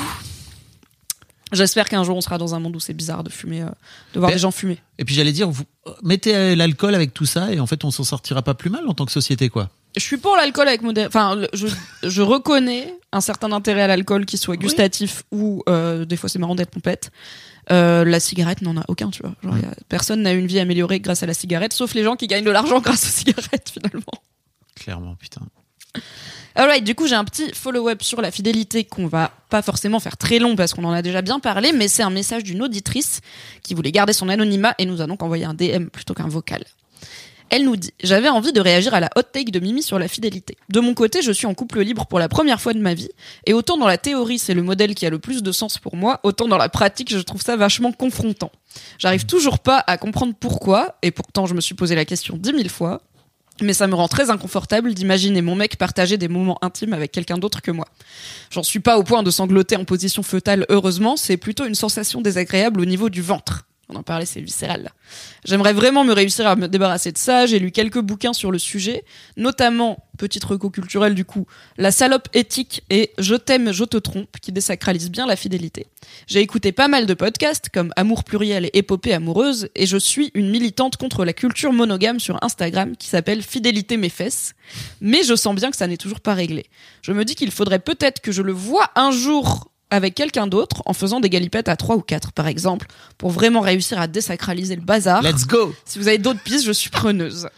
Euh, écoutez, on va peut-être pas faire toutes les pistes possibles de, de- des façons d'ouvrir son couple parce qu'il y en aurait beaucoup. Moi, j'aurais envie de dire pourquoi t'as, t'as quid de juste ne pas l'imaginer? quid de non finalement? Enfin moi je pense pas que j'imagine beaucoup mon mec Bah coucher oui. avec une autre meuf. Je sais que ça arrive et j'ai du coup une petite idée de à quoi ça doit ressembler parce que j'ai une idée de sa vie sexuelle. Mais je, je me fais pas le film dans Ça ma peut tête te quoi. faire du mal, non, quand même? Non. Non, pas toi. Je parle à cette personne. Oui voilà c'est un peu gratter un- la croûte peu, quoi. euh, Et en même temps qu'est-ce qui te fait du mal? Est-ce qu'il y a des actes qui te rendent plus triste que d'autres quand tu les Mm. imagines Est-ce que tu veux pas qu'il lui dise ce qu'il te dit? Enfin voilà, qu'est-ce qui, qu'est-ce qui te picote? Et sinon, la personne ajoute, euh, et je me suis dit que j'en avais pas parlé dans ma hot take, j'avais oublié. La personne dit, pour l'aspect, quid de coucher avec un mec qui lui est en couple monogame et donc euh, d'être la maîtresse, je ne compte pas recommencer un jour, pas tant par sororité, mais parce que mes expériences personnelles avec des mecs infidèles m'ont mené à croire que les mecs infidèles ont un très bon potentiel niveau connarditude. L'un d'eux, c'est mon ex qui s'amusait à coucher avec une fille de 16 ans dans mon dos ou dans notre salon pour être précise, alors qu'il avait la trentaine, tout en m'interdisant d'aller voir ailleurs parce que lui, il assumerait pas. Malgré le fait qu'il n'ait plus envie de coucher avec moi parce qu'il me respectait trop. Oh là là. Bref, un chic type. L'autre mec infidèle que j'ai. Non L'autre mec infidèle que j'ai connu m'a agressé à plusieurs reprises, Oh un là autre chic type. Bref, maintenant, si un mec ose, euh, si un mec couche avec d'autres meufs sans oser aborder le sujet avec sa copine, c'est pour moi un turn-off complet. Ne serait-ce que parce que ça veut dire que le mec a au minimum de gros soucis de communication. Et probablement parce que je suis toujours traumatisée d'avoir donné à tort ma confiance pendant de nombreuses années à un mec qui ne la méritait pas. Bonne journée à vous deux et carrément une bonne année 2024. Et c'est là où je me suis dit, c'est vrai que j'ai oublié de parler de ça dans ma hot take sur la fidélité euh, et sur le fait de coucher avec des gens en couple où je disais moi personnellement j'ai déjà été la maîtresse et en fait je n'ai pas de contrat avec l'autre femme donc j'ai pas l'impression que ça entrave ma sororité. Mais c'est vrai que je ne le ferai plus maintenant parce que pas parce que je respecte la sacralisation de la fidélité dans le couple mais parce que bah mec excusez-moi l'expression porte tes couilles tu vois. Si t'es pas capable en fait si t'es le genre de mec qui trompe sa meuf parce que t'es pas capable de communiquer avec elle bah du coup euh, ça ne m'intéresse pas de relationner avec toi donc c'est plus ça quoi c'est pas je veux pas me rendre complice euh, du pire euh, crime contre l'humanité c'est plus bah mec t'es un tocard euh, sois transparent quoi Hmm. donc euh, voilà Tout à fait. Finissez par avoir autour de vous les gens, finalement, que vous méritez. hein. voilà si on ne touche pas le ob des mecs nuls ils finiront par être moi nul Effectivement. Ils seront obligés. Putain, c'est quoi? Où est-ce qu'on fait la mise à jour et l'upgrade, là? Tu vois? On est en train c'est comme la clope ça prend du temps Ouais, c'est sûr. Alright c'est l'heure des bails. Très bien. c'est quoi tes bails Bah, tu veux pas dire les tiens d'abord? Ok, on va rester dans le sujet un peu Mars et Vénus. euh, Ok. les hommes, tout ça. Alors c'est les bails, ça aurait pu aller dans les fields, mais j'ai plein de choses à raconter parce que en vrai toi et moi, on n'a pas tourné depuis trois semaines. Entre temps, il y a eu les fêtes et tout, donc Oh là euh, là. on a vécu plein de choses. Oui. Mais du coup, j'ai mis ça un peu au hasard dans mes bails. Pendant les fêtes, j'ai guéri une blessure que je ne savais pas qu'elle existait. Oh, C'est très peu français, mais vous l'avez. on l'a. Euh, en gros, donc je vous, je vous en avais parlé dans un vieil épisode du Fab et Mimi Show. Je suis dans un process avec ma thérapeute où on bosse sur mon historique amoureux et sexuel et où donc je vais, retracer l'historique de mes relations avec les garçons. Ce qui m'a permis de me rendre compte que, notamment à l'adolescence, c'était pas très fun. Et que il y avait encore des zones d'ombre pour moi, euh, notamment avec une personne avec qui j'ai relationné sur la fin du lycée. Et euh, ma fin de lycée était très compliquée parce que j'ai fait ma crise d'ado en terminale. Donc j'étais vraiment en grosse opposition, euh, notamment avec ma mère et tout. Donc l'ambiance était déjà tendue à la maison. Ma grande sœur était déjà partie faire ses études, donc euh, j'étais la, la grande des deux qui restait et euh, j'étais voilà dans vraiment crise d'ado, opposition. Je me suis mise à cloper, voilà toutes les bonnes idées de merde. Et j'étais assez jeune parce que comme j'ai sauté une classe, blablabla, je suis partie de la maison à 16 ans. Donc euh, donc j'avais hâte de prendre mon indépendance et au final avec le recul, j'étais aussi trop jeune et pas vraiment prête à vivre de mes propres ailes. Mais donc, j'étais avec un garçon en terminale et on savait que euh, bah, on avait hâte que j'ai mon bac pour qu'on puisse être un peu plus libre, qu'il puisse venir me voir à Grenoble et tout, parce que lui, il restait dans la ville où j'ai grandi. Et qu'on puisse, je sais pas, donner un nouveau souffle à notre relation plutôt que je sois euh, occupée à m'embrouiller avec ma mère et réviser mon bac, tu vois. Enfin, la liberté. Et donc, j'ai eu mon bac, je suis partie faire mes études à Grenoble et, il est, et je me souviens qu'il est jamais venu me voir. Moi, j'y allais parce que c'était pas loin, donc je venais souvent le voir et tout. Alors que j'avais cours, mais j'allais genre, je pouvais sortir de cours, aller passer la nuit chez lui et revenir en cours à 9h le lendemain. Ça me faisait lever tôt, mais c'était possible. Et du coup, il n'y avait pas vraiment de raison de pratique. Et je me suis rendu compte du coup que j'ai jamais su pourquoi il est pas venu, en fait, parce que j'étais pas bonne en communication à l'époque et lui non plus, c'est un homme. Et, euh, et aussi, j'étais là. En fait, je me souviens pas de notre séparation. Genre, je me souviens pas du moment où on s'est séparés, alors que je me souviens que c'est une relation qui a compté et tout. Et donc, je devrais me souvenir de bah, quand, comment ça s'est fini, au moins, tu vois. Et euh, mais je sais que ça s'est fini puisque je sais que à un moment j'étais plus avec lui et après j'étais avec un autre gars. Et en fait, j'ai toujours un bon contact avec ce gars-là, qui est donc mon ex. Euh, on n'est pas fâchés. Et alors, autant on s'envoie pas des messages toute la journée, mais régulièrement, quand je reviens du coup dans la ville où j'ai grandi, on prend le temps de, de catch-up, d'aller boire un café ou manger un bout. euh, de se raconter, voilà, lui, il a, il a fait sa vie, moi j'ai fait la mienne, mais voilà, on n'est pas fâchés. Et donc là, bah, j'y étais pour les fêtes. Et alors à la base, c'est lui qui m'a écrit, euh, parce que je n'étais pas sûre d'avoir le temps pour euh, avoir des nouvelles. Et je lui ai dit, bah écoute, en fait, euh, dans le cadre de ma thérapie, voilà, j'ai re-réfléchi à quand on était ensemble et tout. Et je me rends compte que j'ai quelques questions pour toi. Est-ce qu'on pourrait se voir. Je te les pose. Et il était là. Ok. Sachant que genre, quand on se parle, on se parle. Genre, on nie pas le fait qu'on a été ensemble, mais c'est pas. Enfin, Oui, oui. on parle Vous- pas hyper deep. euh, Vous revenez pas sur cette voilà, histoire. On refait pas le match, clairement. Et du coup, bah alors c'est cool parce que. Oh, dis donc Ça fait du coup 15 ans, hein, vraiment. On est sur Ouais. l'histoire de j'avais 16 piges, j'en ai 32. Donc euh, la moitié de ma vie est passée depuis, quoi. Et, euh, et du coup, euh, bah voilà, on s'est on s'est vu, euh, on a fait un petit resto euh, chouette et en dégustant une excellente souris d'agneau, je lui ai dit bah voilà, une des questions que j'ai, c'est pourquoi t'es jamais venu me voir? Et comment on s'est séparés parce que je m'en souviens pas. Et en fait, du coup, bah on a refait le match de comment lui il allait à ce moment-là de sa vie où il me dit bah avec le recul en fait, euh, j'allais vraiment pas bien, j'étais pas alignée avec moi-même, je m'aimais pas, j'aimais pas ma vie et j'ai laissé notre j'ai saboté notre couple en le laissant péricliter parce que bah j'étais en dépression quoi, j'étais pas bien. Euh, je suis désolée parce que du coup je t'ai laissé toute seule. Et en fait tu te souviens pas de notre séparation parce qu'on s'est pas vraiment séparés genre. J'ai Ah juste oui. laissé le truc mourir tu vois. J'ai même pas eu le courage vraiment de te quitter. Et j'étais là ok c'est pour ça. Genre j'ai pas un souvenir traumatique euh, enfoui c'est juste ça c'est juste délité. Et comme bah il fallait que je vienne le voir pour qu'on se voit si au bout d'un moment je viens pas bah ça se fait pas quoi. Et ensuite je finis par être célibataire mais c'est nul de finir comme ça quoi. On met en tout cas notre histoire aurait mérité mieux. Hmm. et, euh, et le fait d'avoir cette discussion avec lui c'était trop bien. Et je pense que ça lui a fait du bien à lui aussi. Et ça a vraiment je m'étais pas rendu compte à quel point ça m'a soulagé d'un truc de ah ok c'est pas moi qui méritais pas qu'il vienne me voir ou quoi, tu vois. C'est lui aussi, il avait ses bails, mais entre temps, il a fait une thérapie, il a grandi, machin, tu vois, il comprend vachement plus qui il est. Oh, putain. putain. Et voilà, je croyais que c'était la voisine, du coup, j'étais là. Voilà, chers auditeurs, chères auditrices, les filles de Fabrice viennent d'arriver dans la pièce, et je, vraiment, j'ai tourné la tête, il y avait deux petites blondes, j'étais en mode, waouh! Waouh, ça je suis pas en train de parler de ma schneck pour changer?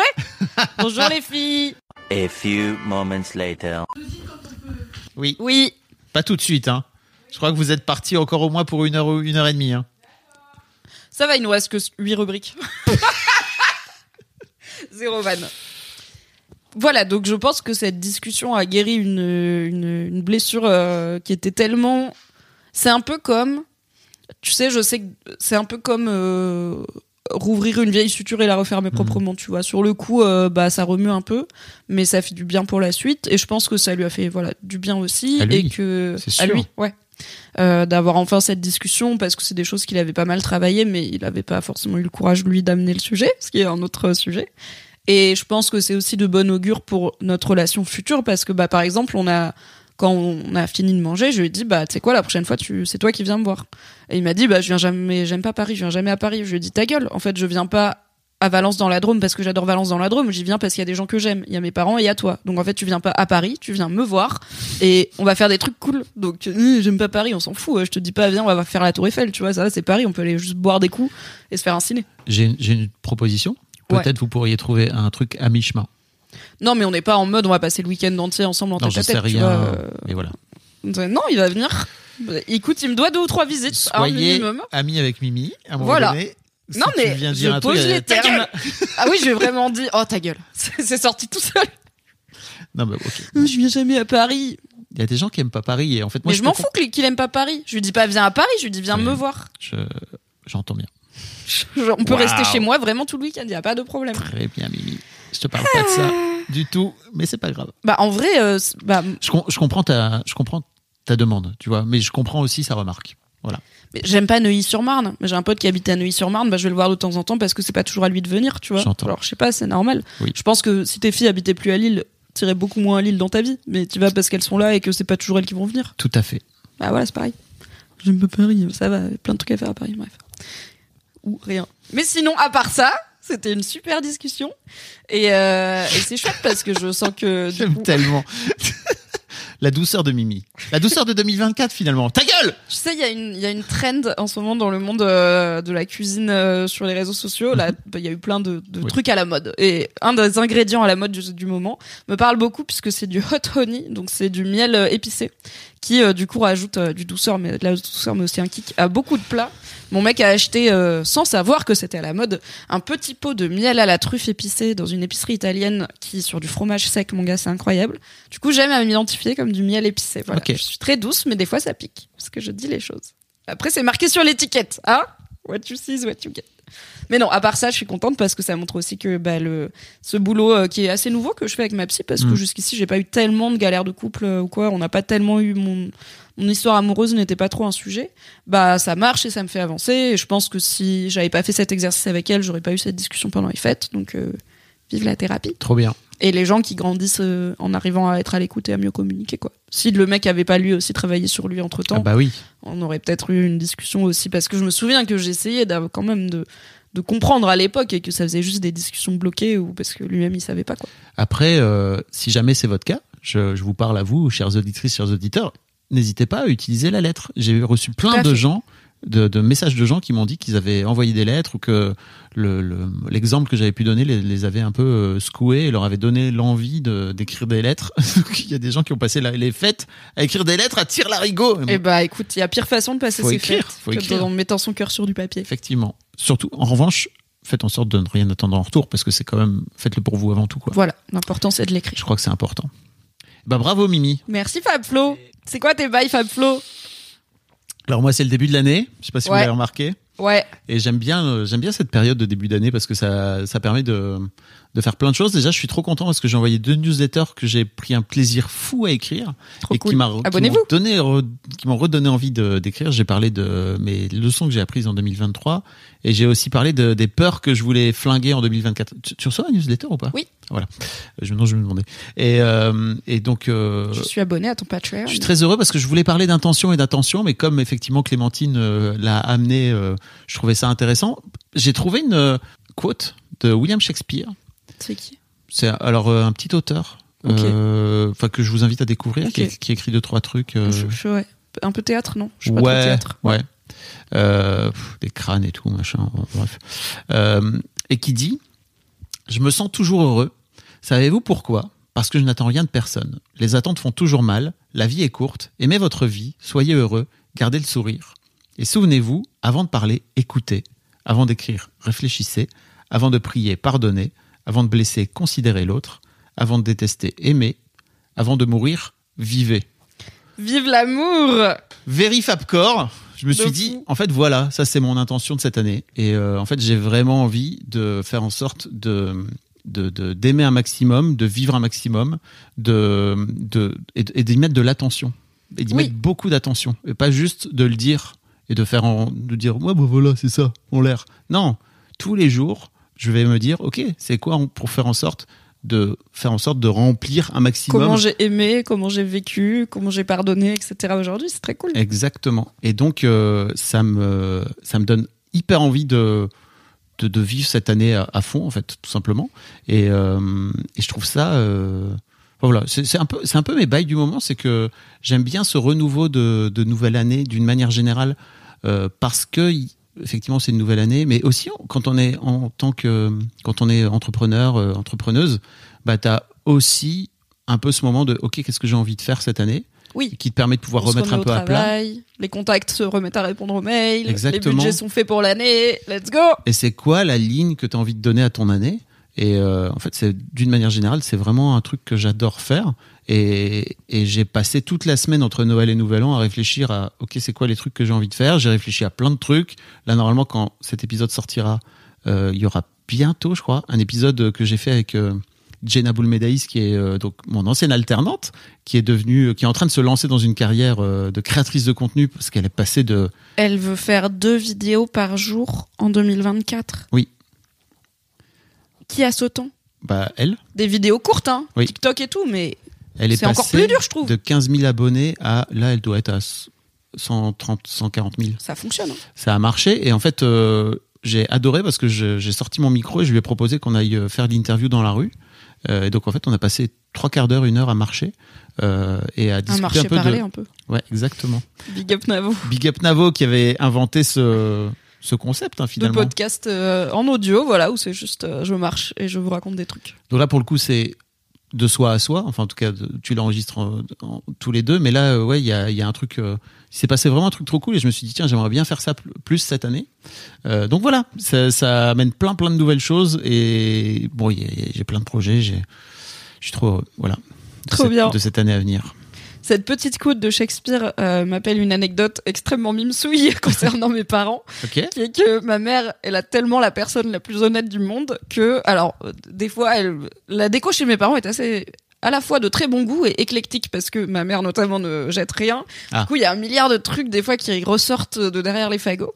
Et euh, il y a un endroit qui est un grand comptoir avec un mur derrière qu'on, où- dont on se sert pour faire les paquets cadeaux. Du coup, à Noël, c'est the place to be parce que c'est là où il y a la place de faire des gros paquets cadeaux. Et du coup, à chaque fois que tu vas, t'as quelqu'un qui dit C'est qui? Regarde pas Attends, tourne-toi Pour pas que tu vois les paquets qu'on est en train d'emballer.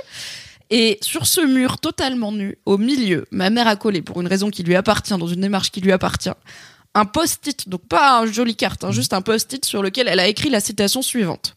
Il ne faut pas vouloir rajouter des années à sa vie, mais de la vie à ses années. Et comme elle est honnête, elle a écrit en dessous, entre parenthèses, je ne connais pas l'auteur.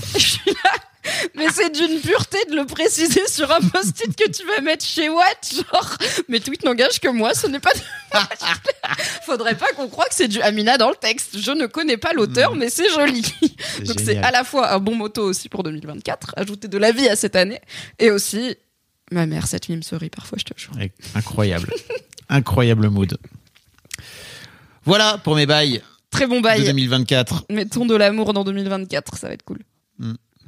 Boule noire Boule noire, Jingle jingle. Euh, J'ai un vocal. Moi aussi. Toi aussi Oui. T'as un vocal de qui Bah, je sais pas si la personne veut être anonyme ou pas, mais euh, c'est un homme.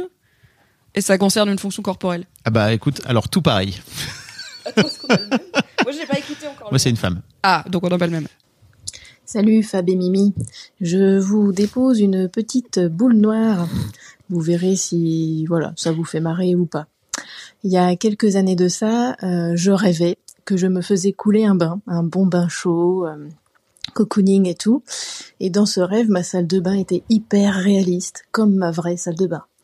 Ah. Et au moment de rentrer dans l'eau du bain, euh, j'ai envie d'aller pisser. Donc euh, bah, je vais euh, aux toilettes à côté de la salle de bain et ma maison est toujours hyper réaliste dans le rêve. Et au moment d'aller aux toilettes, quelqu'un de ma famille vient me parler. Donc je peux pas y aller. Et après je retourne dans la salle de bain. Et je me rappelle que bah non, je voulais aller pisser. Et du coup je retourne aux toilettes et quelqu'un d'autre vient me parler. Et à chaque fois dans le rêve, je fais plein d'allers-retours entre la salle de bain et les toilettes. Et à chaque fois, j'ai de plus en plus envie de pisser et j'entends l'eau du bain qui coule. À un moment, j'ai peur que la baignoire déborde, je vois toute cette flotte. Et j'ai de plus en plus envie de pisser. Et bref, au bout d'un moment, je finis par aller enfin pouvoir m'installer sur le trône et me soulager. Et tout d'un coup, au moment de, de pisser, je me dis, non, en fait, tu es en train de rêver que tu vas pisser. Il faut que tu te réveilles pour aller aux toilettes. Et donc, je rêve que je me lève pour aller aux toilettes. Ah, elle a fait l'Inception. Et c'est toujours hyper réaliste. Ma maison est exactement comme ma maison dans la vraie vie. Et tout. Je me lève, je me réveille, euh, je vais euh, pisser aux toilettes. Sauf qu'en fait, je dors toujours Ah et je pisse au lit.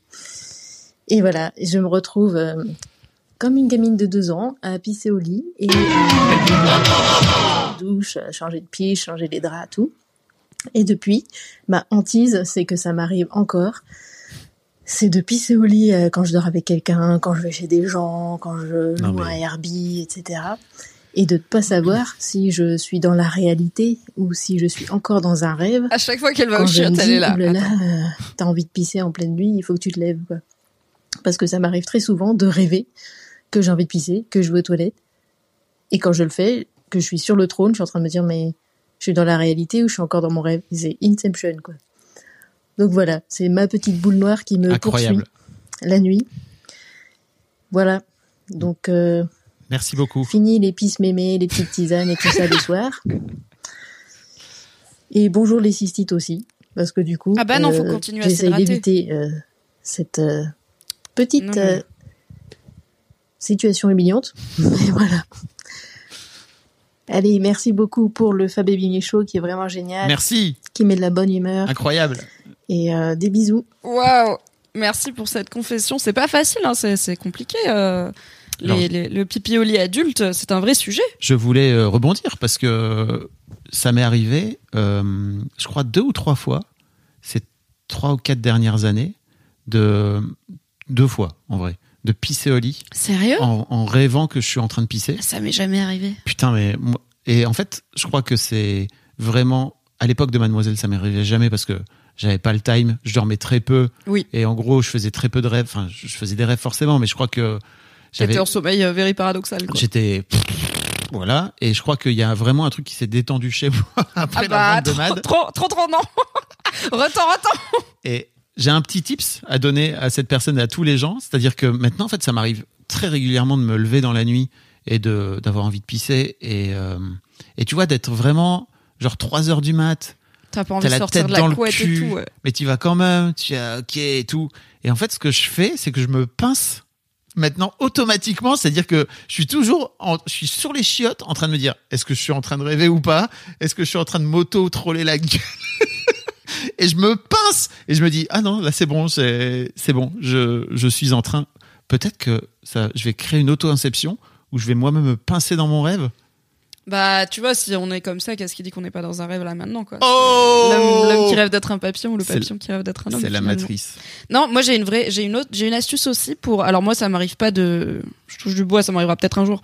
Euh, j'ai pas pissé au lit depuis que j'étais gamine, I guess. Euh, mais ça m'arrive. Il y a, y a eu un moment où ça m'arrivait très régulièrement ce truc de tu te réveilles dans ton, en fait, tu rêves et tu te réveilles, mais en fait t'es dans un autre niveau du rêve Oui. et du coup généralement c'est hyper cotonneux, genre t'as l'impression d'avancer dans du bruit, tu sais que c'est pas normal et du coup en plus t'es pas reposé parce que tu te réveilles, t'es là, mais je croyais que j'étais déjà réveillé et souvent, tu rêves de trucs mondains, nuls, genre je vais pisser ou je vais au travail parce que bah c'est juste, un, je sais pas, un niveau de rêve Mm. où il se passe jamais des trucs cool, genre et là il y a un dragon et tout. Et j'avais vu sur internet, alors peut-être c'est un effet placebo, hein, je n'ai pas cherché, c'est scientifiquement prouvé que une bonne façon pour se sortir d'un rêve, c'est d'essayer de regarder ses mains. Parce que dans ton rêve, tu vois jamais tes mains. Et si tu arrives à monter ta main devant ta tête ou à regarder tes mains et à voir Oh. vraiment tes doigts, c'est que t'es dans un rêve. Enfin, c'est que t'es pas dans un rêve. Et euh, j'ai l'impression que ça, que j'ai déjà réussi plusieurs fois quand j'étais dans un rêve, dans un, enfin, dans un faux réveil. Donc, en fait, que je continue à rêver, de me dire attends, et de regarder mes mains et de me réveiller en mode ah ah je le savais. Donc peut-être ça peut euh, aider. Euh, voilà, la prochaine fois que tu as envie de faire pipi la nuit, regarde tes mains si tu les vois vraiment. Putain. Let's go. Je sais qu'il y avait des gens qui disaient, les gens qui ont tendance à porter une montre, ils disaient dans mon rêve, je vois jamais ma montre, je peux jamais lire l'heure. Donc ils essayent ça, tu vois. Il y a de, parce qu'il y a des gens qui arrivent à faire des rêves lucides et à être Ouais. plus en contrôle quand ils rêvent. Et je trouve que ces faux réveils, c'est un peu un entre deux où c'est plus facile de, ouais, de contrôler parce que t'as un côté de ton cerveau qui est là, non, faudrait que je sois réveillé et tout. Donc voilà, je ne parle pas de problèmes d'incontinence euh, mécanique et physique. Non, Il y a non. aussi des solutions pour ça, mais moi, ce truc a marché. Et puis, si jamais, euh, investissez dans une alaise, un protège matelas à mettre sous votre draus. Ça coûte rien et ça peut sauver un matelas qui coûte cher. Donc, pour le coup, il n'y a pas de honte. euh, Les gens ont Oui, mais, leurs règles, des fluides. euh, tout peut arriver mais sur même un si lit. t'as une alaise, c'est ultra chiant. C'est ultra même- chiant, mais c'est moins chiant que si tu ruines ton matelas entier. tu. J'avoue. Parole de personne qui a un chat qui a deux, deux ou trois fois pissé sur le lit quand elle était, Oh bah, quand elle était bébé, quoi, le temps qu'elle devienne propre. Il vaut mieux avoir un protège matelas. Voilà. J'avoue. Big up. Et merci pour cet audio euh, qui m'a rendu pleine d'empathie. Du coup, C'est quoi ton. eh ben, ah. J'ai un audio qu'un auditeur m'a envoyé qu'on va découvrir ensemble parce que je l'ai pas écouté. Ah, t'as pas écouté Non, moi, tu sais, je suis, je suis là pour la surprise. Hmm, Moi, j'avoue que j'écoute quand même. Mais toi, tu n'as aucune patience. C'est pas que j'ai aucune patience, c'est que j'aime bien trier. Ah ouais, non, j'ai pas trié, ça se trouve, c'est nul. Oui. Mais c'est une personne qui est fidèle euh, auditeur euh, de nos différents contenus depuis longtemps, donc écoute. Ok. Il y a le mood. Alors, il finit légèrement abruptement, mais tout y est, puisqu'on est sur un audio de 59 secondes. Ok. Coucou Mimi, coucou Fab, j'espère que vous allez bien. Euh, de mon côté, il vient de m'arriver une boule noire, mais une bonne boule noire pour bien commencer 2024. Je suis dans un endroit euh, assez euh, classe, assez chic, c'est le Hilton de Paris Opéra. Donc euh, gros hôtel avec une clientèle un peu huppée, on va dire. Pas mal de dorures, de marbrerie, euh, endroit classe quoi, vraiment. Mais il s'avère que euh, je suis en visite ici sur Paris, que j'ai un froid qui commence à se calmer, mais toujours quelques problèmes intestinaux. Voilà, c'est l'hiver, on adore. Et je viens de finir de manger mon petit déjeuner, je remonte dans ma chambre, sauf qu'au moment de rentrer dans l'ascenseur, flatulence. Voilà, ce sont des choses qui arrivent. Oui. Euh, mais je suis tout seul dans l'ascenseur, donc je me dis, bon, j'ai trois étages à monter, je vais m'auto-asphyxier, tant pis, quoi. Le souci, c'est qu'au moment où la porte se referme, elle se rouvre. Et là, il y a deux personnes qui montent dans l'ascenseur. Bah voilà. Je me suis senti seul, mais seul euh, au moment de sortir de l'ascenseur. J'étais MDR, mais pas les autres. Voilà, donc en effet, il finit abruptement, mais tout y est. C'est une histoire vieille comme le monde. Oui. Voilà, on Le fait bon un prout en croyant être seul et on se rend compte qu'on ne l'est pas.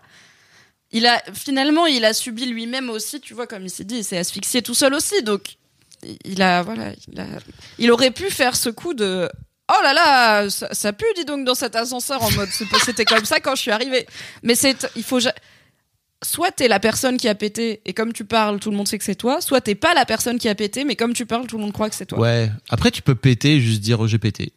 Tu peux, mais je peux comprendre qu'au Hilton euh, Paris Opéra, quand tu ne connais pas les gens, tu leur dis pas Bonjour, je viens de larguer une caisse. Vous allez où Sixième? Moi je vais au troisième. Non, mais je veux pas dire quand tu viens de le faire, mais quand tu le fais. Pour moi, c'est ok. non, mais franchement, Alors mon neveu de 4 ans, ils à un moment, pendant les fêtes, était assis sur les genoux de son cher Oui. père, m'a regardé et m'a dit J'ai pété sur papa Et j'étais là, incroyable, blague de l'année, franchement, Mais 12 oui. sur 10. Mais il a 4 ans. Mais, re- mais redevenons. Je vais pas des- larguer une caisse là comme ça sur ton canapé, tu vois. Je suis pas une. euh, Bah, mais non, on a mais c'est déjà pas- estimé. C'est pas tu vas Attends, larguer une caisse. Et si jamais ça vient, n'hésite pas à venir dire juste petite, petite, petite pause. Comme ça, on a du contenu euh, intéressant qui fait le buzz euh, dans le Family Show. Du contenu intéressant qui fait le buzz. Le prout Tout le monde s'est moqué de moi. C'est trop à- bien le prout. À ma soirée du Nouvel An où Ouais. tu étais présent, Oui. mais aussi où Louise, la talentueuse monteuse d'une bonne partie des Reels Merci, et des Louise. TikTok du Fab et Mimi Show, était présente. Et il se trouve que l'aperçu automatique de nos Reels, comme il y a un effet de genre l'image se condense, c'est moi avec un énorme crâne. Et je croyais que genre personne l'avait remarqué. Bien et sûr. tout le- il j'ai des potes qui l'ont en capture d'écran dans leur téléphone. Et ben, maintenant ils m'appellent Mimi Neutron. Et tout le monde sait que c'est moi avec un énorme crâne. Du coup, voilà. Merci Louise Petrouchka pour ce Mimi Neutron. Oui, c'est incroyable. Et merci. Louise euh, Papetrouchka, du coup, la monteuse qui a pris soin de faire un Fab Neutron pour le dernier Reels pour C'est que ce soit toi qui as un gros crâne. Pas de problème, j'en ai déjà un, regarde. C'est vrai C'est les miniatures automatiques, on peut rien y faire. Tout à fait. Merci pour ces histoires de prout. Écoutez, Merci me pour ces histoires de pipioli également. Oui. C'est quoi la suite? Mars et Vénus. Ah, très bien. J'ai un, j'ai un dos pour Mars et Vénus. Let's go T'es au courant? On en a parlé? J'ai oublié. J'ai euh, j'ai une amie qui a un garçon qui a 15 ans et qui m'a dit que donc ce garçon qui s'appelle Max euh, hier il me demande ce que c'est que le patriarcat. Je lui explique entre parenthèses mal et je finis par lui par me dire qu'en fait la vidéo c'est peut-être son média préféré. Ben j'en ai pas trouvé avec des mecs qui ont parlé, j'en ai trouvé qu'avec des nanas qui ont parlé. Bref, rien d'idéal pour les petits mecs. Et je me suis dit pourquoi Mimi est-ce qu'on ne ferait pas cette petite vidéo pour Max, toi et moi, en tant que Eh, femme vas-y, j'ai et pas homme révisé c'est quoi le patriarcat, mais vas-y, on va l'impro. pas de problème. non, mais c'est une notion euh, complexe, tu vois. Bah bien sûr que c'est une notion complexe. Bah oui, mais vas-y, je te laisse euh, Alors, l'honneur, Max. car euh, du coup, euh, c'est Donc- une parole d'homme à homme. Donc Max a 15 ans. Non mais j'aimerais bien aussi que tu n'hésites pas à piggyback. n'est-ce T'inquiète, j'ai un buzzer pour dire. Oh putain Elle va... Ah bah voilà. Voilà. Dès que tu dis une connerie, ça part en pour la dernière fois. Non, c'est faux. Alors, le patriarcat, si je me trompe pas, c'est à la base un système, c'est déjà le système dans lequel on vit aujourd'hui, qui est un système à la fois euh, social, politique, euh, qui est Culturel. globalement la société dans laquelle on vit. Euh, il faut savoir qu'à la base, le patriarcat, ça veut dire, patriarcat veut dire euh, le, le père qui commande. Donc euh, on est là-dedans, quoi, tu vois. C'est-à-dire, c'est le daron qui est là, et on appelle d'ailleurs bon le famille. patriarche, c'est le fameux chef de famille, comme dans Succession dont on a déjà parlé moult fois, où euh, bah, t'as le daron qui est au bout de la table et c'est lui qui commande. Voilà. Préside. Si Fuck je- the patriarchy, comme finit par dire Kendall Royce. Parce que Kendall veut, pas du tout renverser le patriarcat, pas du tout. mais veut tuer son père. Oui, Donc, ça oui. c'est une mais façon- juste son père à lui, pas le père façon de comme des une potes. autre de tuer le, le, le Euh, Lui, il veut combattre un parricide, c'est pas pareil, oui. Oui. c'est pas le mouvement féministe, par exemple. On n'est pas là pour tuer des darons littéralement. c'est pas pareil. Et en fait, à la base, le patriarcat, si je me trompe pas, ça a été un système qui a été inventé parce que à l'époque, il y a v'là longtemps, euh, déjà, je me suis je me suis souvenu d'un truc, c'est que Florence Héritier a parlé d'un truc incroyable, c'est que quand les, les hommes se sont rendus compte qu'en fait les femmes pouvaient euh, accoucher et donner Les naissance salopes. à un enfant et globalement à leur héritier à l'époque, euh, les mecs se sont rendus compte à quel point eux ne servaient strictement à air. Ils se sont dit bon bah très bien, vous allez vous occuper de ça vous. euh, et nous, on va s'occuper de tout ce qui est politique, économique, etc. Euh, comme ça, les, tâches sont bien réparties.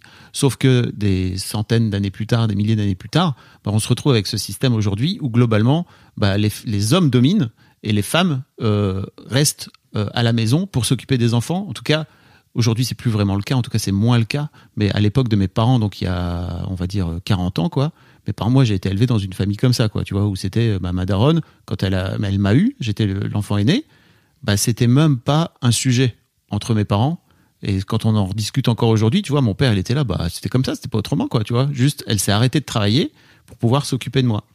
Et mon père a continué, lui, à travailler et à ramener La l'argent viande sur la table. à la maison et effectivement d'aller chasser euh, et d'aller euh, chercher la d'aller chercher le manger quoi. Mais donc euh, ce qui fait qu'aujourd'hui il y a il y a une vraie euh, disparité, il y a une vraie compli- il y a, il y a une vraie, des vraies complications entre les hommes et les femmes, c'est que les hommes dominent au niveau économique, au niveau social, et que les femmes sont en train petit à petit de se rendre compte, et notamment à travers le féminisme qui date d'il y a, on va dire, euh, 60 ans. La deuxième vague du féminisme, c'était en 70, c'est ça Ah oui, je vais pas commencer à dater les prémices du féminisme parce que c'est Oui. trop. euh, C'est beaucoup plus. C'est trop flou. Je veux dire, de tout temps, euh, il y a eu des femmes qui ont essayé, parfois réussi, de sortir des carcans que la société leur imposait et d'accéder à des rôles que la société leur interdisait. Parce que C'est surtout ça. C'est pas, je suis une femme, mais je suis pas comme les Oui. autres filles. C'est, je suis légalement, on m'interdit légalement de faire telle ou telle chose. Il y a toujours eu des femmes qui ont contourné, etc. Et les les mouvements de libération politique des femmes sont protéiformes et existent de plein de façons depuis, je pense, plus longtemps que 70 ans, tu vois. Et alors globalement, ce qu'il faut savoir, je trouve, quand on est un petit mec, c'est que le patriarcat écrase les femmes d'une manière générale euh, par plein plein d'aspects, les oppresse, les tue, les humilie. Enfin, on peut, tu peux faire toute la toute, toute la totale, quoi. Euh, mais en fait, euh, le, le patriarcat écrabouille aussi les hommes par plein d'autres aspects, euh, et notamment l'un des trucs que tu peux peut-être pas faire, Max, toi, en tant que mec, c'est de montrer tes émotions. Alors peut-être que ça peut exister au sein de, ton, de ta famille, c'est tout ce que je te souhaite, que tu as le droit. De tes amis ou quoi. Voilà, moi par exemple, quand j'étais un petit mec, je me cachais pour pleurer parce que c'était pas socialement accepté. Euh, donc euh, j'ai 46 ans euh, et quand j'ai eu 6-7 ans, on m'a clairement fait comprendre qu'en fait quand on était un mec, il fallait pas pleurer. Donc, Les garçons, ça pleure pas. je trouvais ça débile, mais en même temps, j'ai dit, bon, bah, ok, si c'est la règle, bah, c'est comme ça. Et en fait, le patriarcat, c'est ça aussi, c'est tout un tas de règles implicites qu'on finit par se transmettre de génération en génération, sans vraiment les remettre en cause, en tout cas jusqu'à euh, il y a encore quelques années, quoi. Et notamment grâce aux réseaux sociaux, grâce à Instagram. Mais euh, en tant que gars, l'un des trucs sur lesquels tu vas, tu peux éventuellement te battre contre le patriarcat, c'est de te dire, ok, on est en train de me dire que être un mec, c'est ça, mais est-ce que c'est vraiment ça? Est-ce que c'est vraiment ça que j'ai envie, moi, au fond, en tant qu'humain? Euh, Parce que peut-être que tu vas te sentir obligé de faire des trucs au nom de être un mec, c'est être faire ça. Et notamment, bah, être un mec, c'est peut-être dénigrer les femmes. Parce que d'une manière générale, euh, je vois pas mal de copains euh, de mes filles, tu vois, qui sont ados et qui sont encore dans ce truc un peu idiot de ok comme t'es une fille on va se moquer de toi quoi Mhm. c'est pas aussi clair que ça mais ça fait partie un petit peu du jeu quoi en tout cas c'est jamais dit clairement Oui, la socialisation masculine euh, passe aussi par euh, l'exclusion ou le rabaissement des femmes dans le patriarcat dans lequel on vit. Ce qui rejoint un peu bah, quand j'avais déploré que les gros, les gros streamers, les gros youtubeurs euh, continuent encore et Oui. toujours de faire des trucs entre potes, mais du coup avec zéro femme. Bah, il y a, y a ça aussi, quoi. C'est, elles sont pas considérées comme aussi cool, sauf dans un rôle amoureux. Mais les femmes, c'est des personnes, ça peut aussi être des amis, ça peut être des gens très drôles, ça peut être euh, incroyable des créatrices de talent, ça peut être euh, des connasses, ça peut être tout, quoi. oui C'est juste des personnes. Et euh, pour moi, l'un des trucs qu'il faut aussi que tu saches, Max, c'est que l'un des trucs en tant que mec, on va te dire de ne pas faire, c'est par exemple de ne pas parler de tes émotions. Et c'est pour ça qu'on a parfois, très régulièrement dans le Fab et Michaud, euh, des gens, des, meufs qui nous racontent que c'est compliqué de venir parler d'émotions avec leurs gars. Et euh, si y a donc déjà, si ça t'intéresse le sujet, on peut peut-être te proposer d'écouter ce podcast incroyable qui s'appelle The Boys Club, aujourd'hui qui s'appelle Histoire de mec, mais qui à l'époque s'appelait The Boys Club, qu'on a co-animé avec Mimi pendant des années et qu'aujourd'hui je fais tout seul, euh, où j'interroge des mecs sur euh, qu'est-ce que c'est pour toi qu'être un homme? Parce que tu peux aussi te demander ça, c'est quoi pour moi être un homme? Et globalement, c'est quoi les hommes que j'ai autour de moi? Et c'est quoi les modèles d'hommes? Tu, tu posais toujours cette question que j'ai un peu mis de côté aujourd'hui. C'est euh, c'est quoi pour toi un, un modèle d'homme positif? Il y en a pas beaucoup en fait. Il y en a pas beaucoup, compliqué. et sachant que les personnages fictifs sont acceptés, donc euh, le, le champ est large. Mais des personnages masculins cool, il y en a plein. Des personnages qui représentent une façon positive d'être un homme, c'était plus compliqué. euh, même si euh, on a eu plusieurs euh, plusieurs exemples, Mm. on a eu Vegeta dans Dragon Ball, je crois, on a eu Zidane, on a eu mon père, on a eu Barack plein Obama. de choses. Barack Obama. On a eu des réponses diverses et variées, mais souvent il y avait un truc de ah il faut que j'y réfléchisse. Alors que je pense qu'il y a plein de femmes, si tu leur demandes une femme inspirante dans sa façon d'être une femme, bah t'as au moins une Marie Curie ou quoi qui sort, Mm. tu vois, t'as as quelques réponses faciles, mais parce que on, on s'est pas on s'est pas autant interrogé sur euh, les bonnes représentations de être ça. un homme. Mais de la même façon que la première question, c'est toujours c'est quoi pour toi être un homme? Dans le dans le dans le boys club et dans l'histoire de mec. Bah je crois que pour toutes les femmes c'est une évidence. Si on te demande c'est quoi pour toi être une femme, ça te vient parce qu'en fait on te renvoie. En tout cas, tu y as déjà pensé quoi. Voilà, on te renvoie très régulièrement à ta condition de femme, à ce que tu es en tant que femme, etc. En tant que mec, bah, c'est tellement la norme et la, et la neutralité en fait que d'être un homme que tu finis par ne jamais te poser cette question. En fait, ça ne Mm. vient, ça te vient jamais en tête. Et euh, l'autre truc dont je voulais parler, si ça t'intéresse, Max, et que tu aimes lire, je ne sais pas, mais il y a ce bouquin qui s'appelle La volonté de changer, qui est euh, euh, écrit par Bell Hooks, qui est une euh, féministe, une femme féministe des années, euh, qui a écrit dans les années 70-80 Mhm. Une afroféministe américaine. afroféministe tout à fait, et qui a écrit un super bouquin, donc ce bouquin qui s'appelle La volonté de changer, qui s'appelle qui est sous-titré Les hommes, la masculinité et l'amour. Et en fait, j'ai envie de te lire la quatrième de couverture. Si pour beaucoup d'hommes le féminisme est une affaire de femmes, Bell Hooks s'attelle ici à démontrer le contraire. La culture patriarcale, pour fabriquer entre guillemets de vrais hommes, exige d'eux un sacrifice. Malgré les avantages et le rôle de premier choix dont ils bénéficient, parce que c'est effectivement ce qu'on racontait juste avant, ces derniers doivent se faire violence et violenter leurs proches pour devenir des dominants, mutilant par là même leur vie affective. La volonté de changer est d'un des premiers ouvrages féministes à poser clairement la question de la masculinité, en abordant les préoccupations les plus courantes des hommes, de la peur de l'intimité au malheur amoureux, en passant par l'injonction au travail, à la virilité et à la performance sexuelle, parce que ça aussi on n'en a pas parlé. T'es obligé de bander quand t'es un Bien homme. sûr. Bell Dur. Hooks donne un aperçu saisissant de ce que pourrait être une masculinité libérée, donc féministe. Voilà. Très bonne reco. Ce bouquin est incroyable. Et ça date, hein, on n'est pas sur euh, un produit de, du tout, tout nouveau féminisme des réseaux sociaux. euh, ça, Bellouk, c'était déjà là il y a un petit moment. Effectivement. Donc euh, voilà, moi c'est un peu ce que j'ai envie de, de, de- de proposer à, à Max, c'est de réfléchir à c'est quoi pour toi être un homme et de te rendre compte et de te demander euh, c'est quoi les c'est quoi les, les interactions qu'on te demande en tant qu'homme, c'est quoi les représentations que tu as en tant qu'homme, c'est quoi les différentes euh, euh, interactions que tu as aussi avec les hommes autour de toi, que ce soit ton père, euh, tes oncles, enfin les autres adultes, mais aussi tes potes, euh, de, de si tu fais du sport, si tu es à l'école, etc. Et euh, est-ce que tu trouves ça tout à fait normal et légitime en tant que mec Ou alors tu le fais juste parce qu'on t'a dit que c'était ça qu'il fallait que tu fasses Et Parce puis bon, tous les mecs qui font ça, donc bon. Voilà. Et puis La bon, pression sociale est réelle, hein. ouais, exactement. Alright. Euh, J'ajouterais peut-être juste que ça peut venir des hommes comme des femmes, ces injonctions patriarcales. euh, c'est pas que des mecs qui vont te dire euh, soit un bonhomme pleure pas, ça peut être, euh, je sais pas, si t'as une petite copine qu'elle soit pas à l'aise avec bah, ce qu'elle va interpréter comme un signe de faiblesse, ça peut être euh, des femmes plus âgées, enfin voilà, ça peut venir de... Comme on a tous et toutes grandi dans une société qui est encore patriarcale, puisque bah, ce système qui a pendant très longtemps, qui, qui a, oui, qui pendant très longtemps même légalement restreint les femmes. Là, actuellement, certes, on est à égalité dans la loi, mais pas encore dans les faits, parce que la culture et la société, ça prend du temps pour changer. Bah, on a tous et toutes grandi dedans. Donc, on a tous et toutes internalisé des messages, des idées reçues sur qu'est-ce que c'est être un homme, qu'est-ce que c'est être une femme, et comment les uns et les autres doivent fonctionner ou ne pas fonctionner ensemble. Et je pense que, oui, le, le message du féminisme, c'est pas c'est les hommes le problème, c'est le patriarcat le problème, à savoir se débarrasser de ce système va faire du bien à tout le monde, puisque comme femme l'a dit, les, le patriarcat fait aussi du mal aux hommes en les enfermant dans des rôles qui, par définition, ne peuvent pas convenir à tous les hommes parce que vous êtes plein et nous aussi. Donc l'idée, c'est de se débarrasser de ces rôles de genre, de ces stéréotypes euh, qu'on est tous et toutes capables d'avoir intériorisés et de continuer à diffuser en les interrogeant et en se disant bah, qu'est-ce qui est vraiment moi, qu'est-ce qui est vraiment comment j'ai envie d'être et qu'est-ce qui vient euh, d'idées reçues diverses et variées sur euh, qu'est-ce que je dois être en tant que mec, mais aussi je sais pas, bah je suis hétéro donc je dois agir comme ça. Ouais. Bah voilà par exemple je suis hétéro donc je peux pas faire un câlin à mon pote. Bah en fait si, faire un câlin à ton pote, euh, vraiment ça ça ne s'appelle pas une relation sexuelle, c'est juste un câlin. Donc euh, il y a plein de choses qui peuvent Ça fait un bien fou de faire un câlin à tes potes. Grave. Et je t'ai vu euh, sur Threads, n'est-ce pas, le nouveau réseau social d'Instagram, euh, poster tout un thread, donc Oui, tout un fil un de discussion thread. à propos de, de, de cet acteur Jeremy euh, Alan White. Alan White qui joue dans The Bear qu'on vous invite à découvrir The Bear sur Disney+.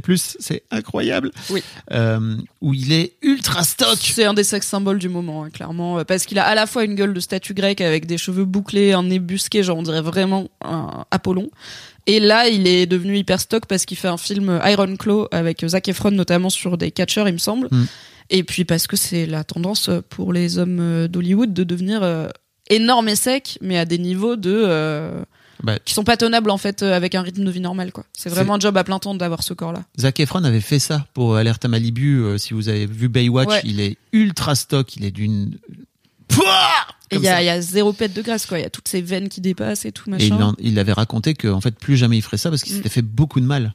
Oui, Euh, ça fait du mal au corps. C'est, très dur pour le corps de tenir ce. C'est comme des athlètes de haut niveau, quoi. Ils ont des menus adaptés, ils ont un entraînement adapté.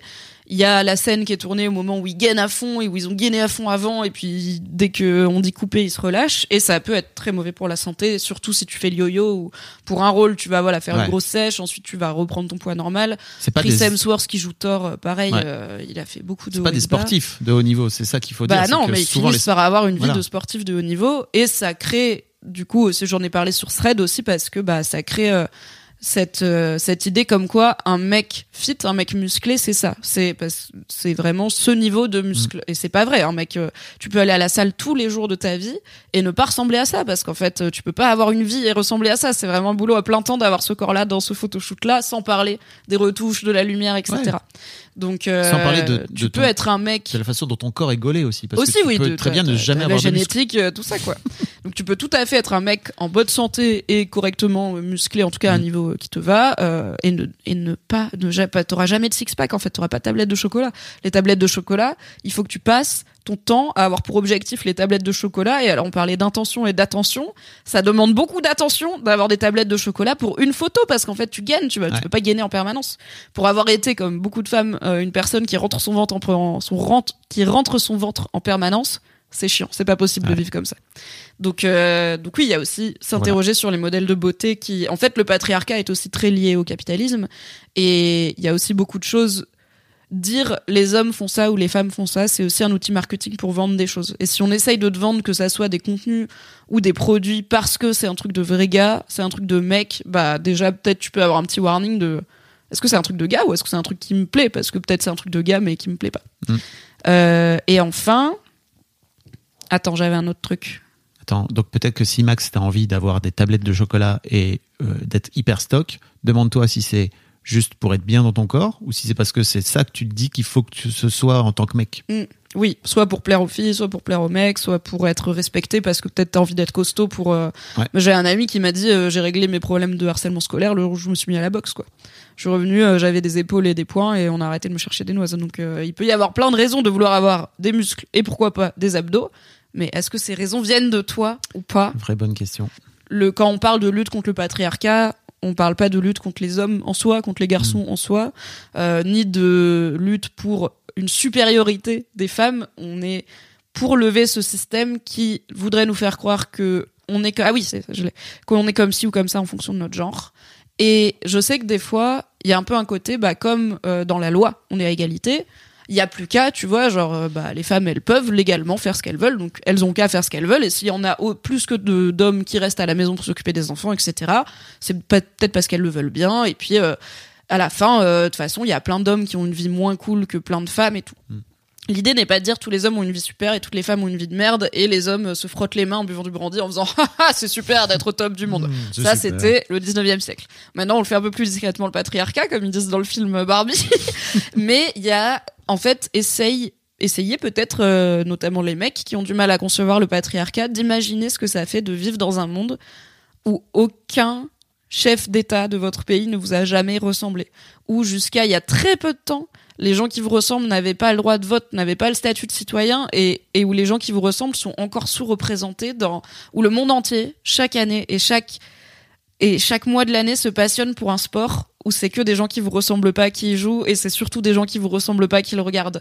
Où on essaye de vous faire croire que les passions des gens qui vous ressemblent, elles sont moins bien que les passions des gens qui vous ressemblent pas et qui forment en fait, il y en a autant que vous, donc pourquoi c'est tout, tout le temps Pourquoi il y a rien qui vous ressemble? Bah, c'est un peu ça la vie de meuf, quoi. Moi, je peux pas. Il y a, y a, on a, on a eu une seule, vraiment, on a jusqu'à fucking Elisabeth Borne, on avait eu une seule meuf première ministre. Je parle même pas de présidente, et c'était Edith Cresson. Et elle s'en est pris je, plein la gueule. elle s'en est pris plein la gueule et euh, et ça a pas duré très longtemps en plus Mm. son mandat.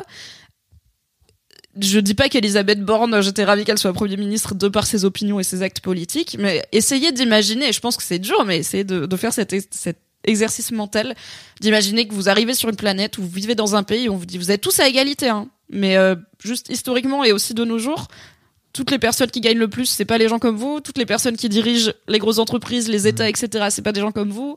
Bah, il y a un, en fait, oui, le, c'est compliqué de nier le patriarcat quand tu prends un tout petit peu de recul sur ne serait-ce que l'histoire de la France et l'état actuel de la France dans ses disparités et tout, et que tu fais, ah ouais, on dit pas que ça existe pas les mecs pauvres et les femmes puissantes, mais statistiquement, on a grandi, nous les femmes, dans un monde où la puissance ne ressemble pas à nous. Et du coup, on est aussi en train de. C'est pour ça qu'on parle beaucoup de représentation et tout. C'est que c'est pas qu'une femme puissante, elle est automatiquement parfaite et qu'elle fait tout bien, mais au moins elle existe. Tout comme vous, vous avez, vous les hommes, plein d'exemples de- d'hommes puissants différents. Certains très craignos et certains vraiment cool. Voilà. Pas mal. Et enfin, le dernier truc que je voudrais ajouter, c'est faut. Pour moi, l'un des trucs que le, que le patriarcat empêche de faire, c'est de, c'est de, de permettre aux hommes d'accéder à l'amour. Elle le dit très. Belloux en parle très bien. Et moi, c'est vraiment un truc qui m'a fait un bien fou. C'est de me dire, OK, on parlait tout à l'heure d'amour, c'est en tant que mec, d'une manière générale, moi, je me souviens très bien les premières semaines euh, où j'étais avec ma copine, donc à l'époque, euh, donc ma future femme, n'est-ce pas? J'ai eu un truc où je l'ai rejeté pendant les premières semaines où j'étais là, je voulais pas, je voulais pas qu'on se voit avec mes potos parce que j'étais sûr et certain qu'ils allaient me brancher, qu'ils allaient me Ah, faire t'es un chier. canard, ah, tu lui tiens la Alors main. qu'en fait, j'étais trop heureux d'être avec elle et que j'étais Bah trop oui. content. De Mais- lui tenir la main et tout. mais ouais, mais en fait, pendant 15 jours, je crois, été pas cool avec elle, en fait. Tu vois, et au bout d'un moment, je me suis dit, mais pourquoi je suis comme ça, en fait? Je savais même pas. J'étais incapable de le dire. Parce que c'est une faiblesse d'être amoureux. Parce que c'était une faiblesse d'être amoureux, parce que c'est une faiblesse de- d'être un mec et de montrer ses sentiments. Parce qu'en fait, si t'es un bonhomme, normalement, t'es censé être. Enfin, moi, j'ai grandi. C'était, j'étais Arnold Schwarzenegger, quoi, tu vois. Donc, euh, Arnold Schwarzenegger, il a pas le time. Lui, son job, c'est de faire la guerre, tu vois. Personne t'a jamais dit c'est trop cool d'être amoureux parce que t'as quelqu'un pour te gratouiller la tête et te faire des non, câlins, quoi. non. Alors c'est quand même trop cool les gratouilles sur la tête. À l'époque, j'avais des cheveux en plus. Mais en vrai, sur les sur le crâne aussi, ça a l'air euh, chouette. c'est incroyable. Voilà. Donc rien perdu. On rattrape le temps perdu. Tout à fait. Merci Mimi. Voilà Max, merci. Merci Max. Et euh, n'hésitez pas si vous voulez des voilà des extraits que vous pourrez découper et envoyer à vos proches respectifs. Posez-nous une question pour le Fab et Mimi Show, on vous répondra en vidéo. Ouais. Plaisir. Carrément.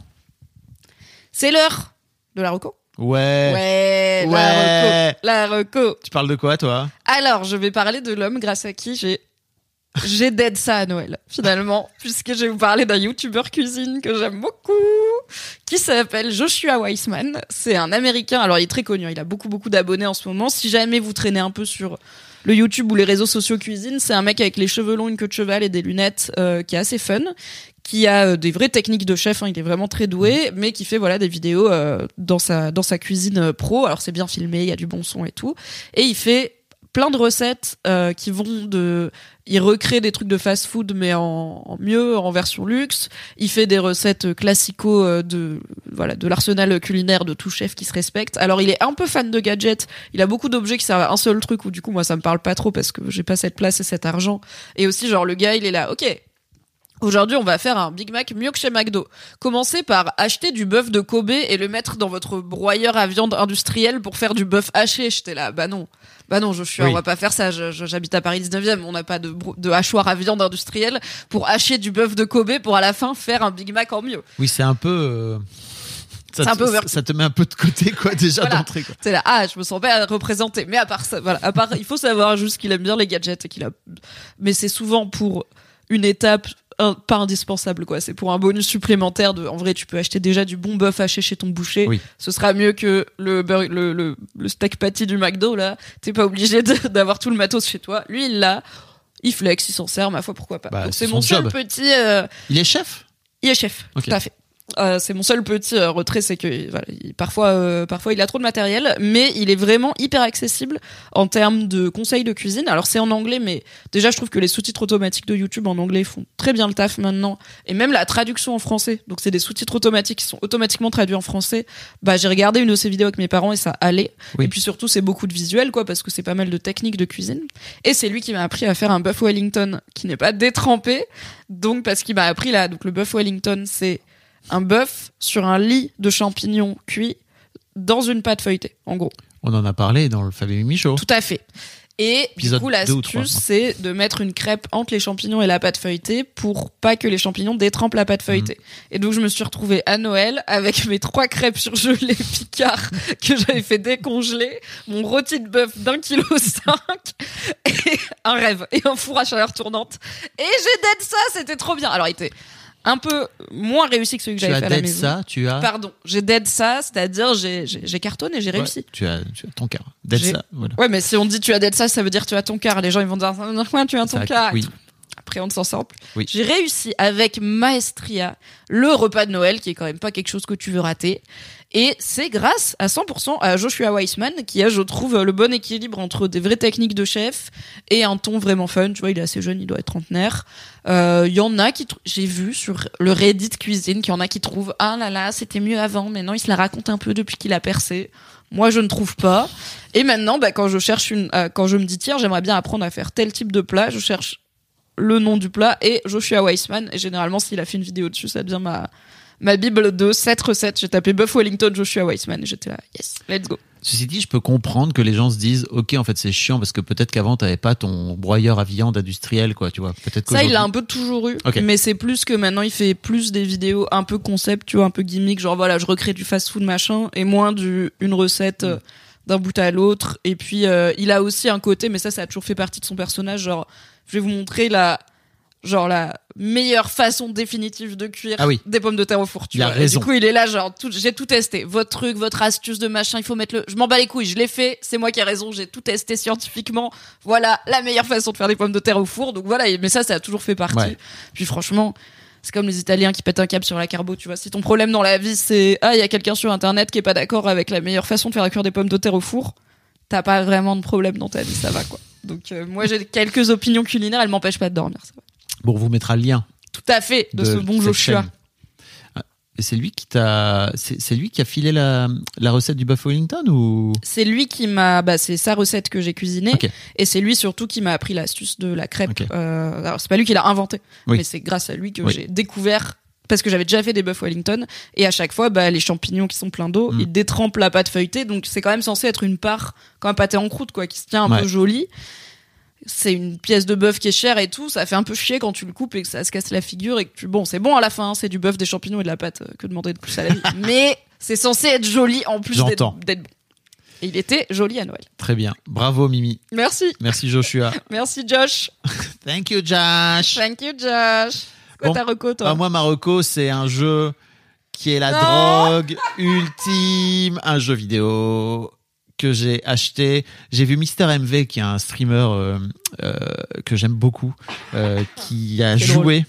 euh, qui est un mec euh, qui est très drôle effectivement, qui pète des câbles euh, en permanence. En fait, il joue super bien. Il est mais très fort au jeu Il vidéo. est toujours convaincu qu'il joue moins bien que ce qui, tu vois, dans sa façon de streamer, il est toujours convaincu qu'il va chier dans la colle alors qu'il s'en sort Mhm. toujours bien. Donc il est là, putain, ouais, ouais, se faire chier! Il gueule comme ça. Et puis il fait, ah ben non, finalement ça se passe bien.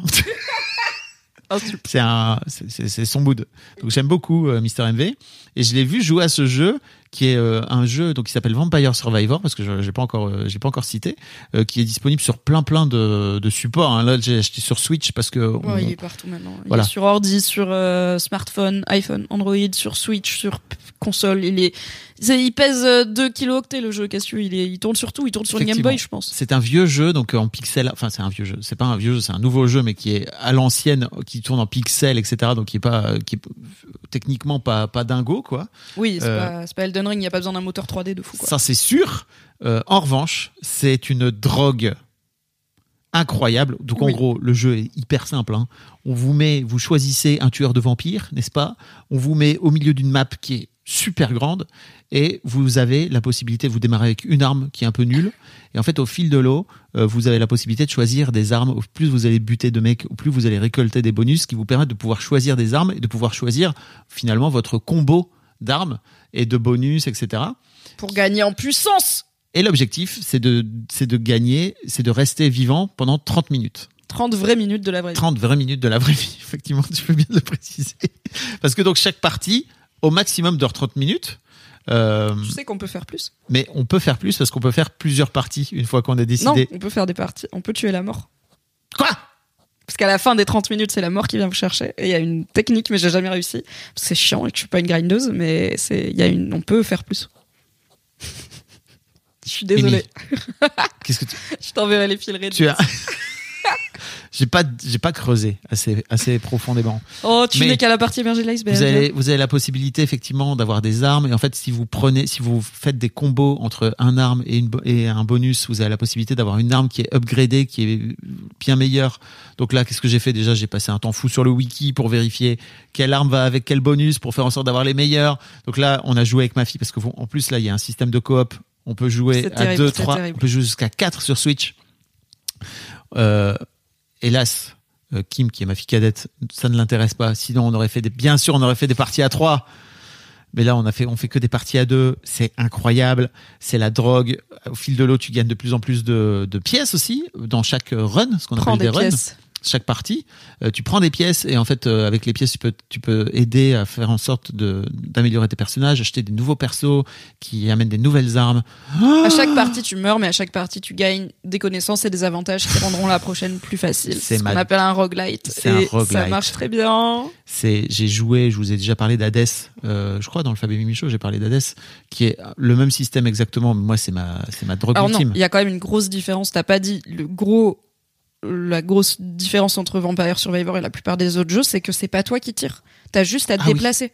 Le, il n'a besoin d'aucune forme de compétence. Dans Hades, c'est un jeu de bagarre où tu, bah, c'est toi qui te déplaces, qui Oui. donne des coups aux ennemis et tout. Là, tu déplaces juste ton bonhomme dans la map, les ennemis arrivent un peu de tous les coins, et ton bonhomme, il tire avec l'arme de départ qu'il a et que tu te fais que améliorer pour qu'elle tire plus ou plus loin et que du coup, tu sois de plus en plus euh, protégé des hordes d'ennemis. Donc il y a besoin d'aucune forme de connaissance. Il faut, j'y ai joué sur iPhone. Tu peu de touches rythme. là où tu veux aller. Faut avoir du rythme au départ parce qu'en fait tes armes elles, elles tapent pas très, elles, Oui. elles tapent à un moment. Au début, euh, euh, ça voilà. lance un projectile toutes Donc, les 8 secondes. Il faut machin. faire en sorte de savoir, de pouvoir euh, aller au bon endroit au bon moment pour tuer le bon ennemi dans la bonne cadence, etc. Au tout début. Mais après, assez rapidement, ton arme elle devient trop forte et là. Ça clignote partout et tout. C'est, ça appuie bien sur les bons boutons du cerveau, hein, Fabrice. Oui. C'est terrible. C'est terrible de faire ça aux gens. J'en avais parlé une fois dans Laisse-moi kiffer à l'époque, quand j'étais tombée sur, dans Vampire Survivor. Et déjà, beaucoup de gens m'avaient dit, je te remercie pas. Je l'ai installé, ça m'avait fait, tu sais, je disais j'ai des jeux de vacances de Noël. Bah, mes vac- il y a deux ans, je crois, mes vacances de Noël, c'était Vampire Bah, voilà. Survivor sur iPhone, c'était Et terrible. toi, tu l'as mis sur iPhone? Moi, je le veux pas sur mon tel. hein. Moi, il faut moi, quand j'y ai même- joué que sur iPhone euh, parce que justement, j'ai pas beaucoup de jeux mobiles que j'aime bien. J'avais vu mon mec qui jouait un peu sur PC, puis j'étais là. Pour moi, c'est le jeu mobile parfait. T'as pas vraiment besoin de matériel ou d'un Oui. truc puissant. Et, euh, et donc ça dure 30 minutes maximum, mais des fois tu meurs au bout de. Moi au début j'étais, au début t'es nul. J'étais là, mais comment tu peux faire 30 minutes? J'arrive même pas à faire 7 minutes. Et après j'étais là, je suis une machine à tuer expérimentale. Je vais tout buter. Et c'était avant qu'il y ait le multi. Donc euh, je, je l'ai désinstallé de mon téléphone depuis parce que ce n'est pas bien pour moi d'avoir Vampire Survivor à portée de, de pouce. Il faudra qu'on fasse une petite partie là juste après. Non, j'ai un truc après parce que sinon je vais faire une partie avec ta fille et toi. Et le problème c'est qu'on va faire une partie, donc 30 minutes. en fait pas mais qu'une. après on fait la revanche, Oui. donc une heure. Et Oui. après ça fait deux heures que t'es là. Eh bien voilà, Et effectivement. moi j'ai une galette des rois à ne pas manger parce que c'est dégueulasse. Hier, ma fille, Hot take hot take à venir. Hier, ma fille, me, je la vois, elle avait fini de travailler et tout. Elle me dit, je vais faire une petite partie, euh, histoire de me récompenser. Je lui dis, euh, est-ce que je peux jouer avec toi? Deux heures plus tard. Putain, Non deux mais heures je vais sont passées. manger une chips. Même chose, impossible. Ce jeu est incroyable. et là, j'ai vu qu'il y avait plein de trucs. plus. Mais je savais pas qu'on pouvait tuer la mort. Là, tu viens de me flinguer la tête. Ouais ouais ouais. Anyway. Welcome. Voilà. Puis attends de débloquer les sorts et les secrets aussi. Euh, ça, je- ouais. Et t'as les cartes?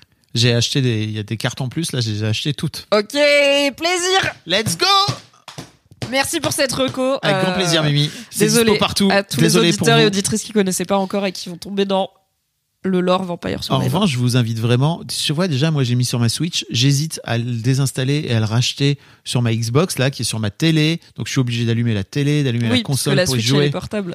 La Switch, elle est portable. Je peux l'emmener à tout moment. Pff, Attention à ne pas trop jouer à la Switch sur les toilettes, après vous aurez des hémorroïdes. Ah ouais. Ça peut vous arriver. C'est- vraiment pas du vécu. Je suis. Ok. On Je aurait dit, mais non. C'est du vécu. Non, j'ai jamais eu d'hémorroïdes de ma vie. Ça va. T'aurais pu. Speaking of, est-ce qu'on parle de cul Oui, si tu veux, avec grand plaisir. Je vais me moucher, j'arrive. Vas-y, vas-y. T'es ready? Ouais. Ok. Nouveau membre en direct. Oh Abonné au Patreon. Merci beaucoup. C'est qui? Attends, dis merci qui? C'est Louisa. Merci Louisa pour l'abonnement Patreon. Soyez comme Louisa, abonnez-vous. N'hésitez pas. C'est l'heure du cul, du cul, du cul. Tout à fait. On change un petit peu. Bah, on peut. Voilà, on varie les plaisirs Oui. euh, au lit comme dans le Fab et Mimi Show.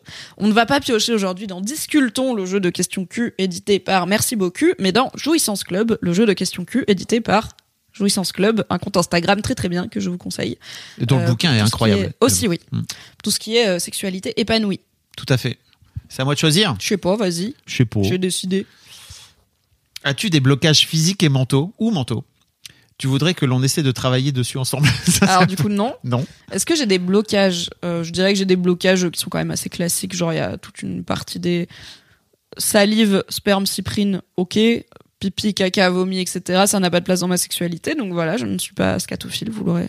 Vous aurez eu la confirmation dans le Fab et Mimi Show.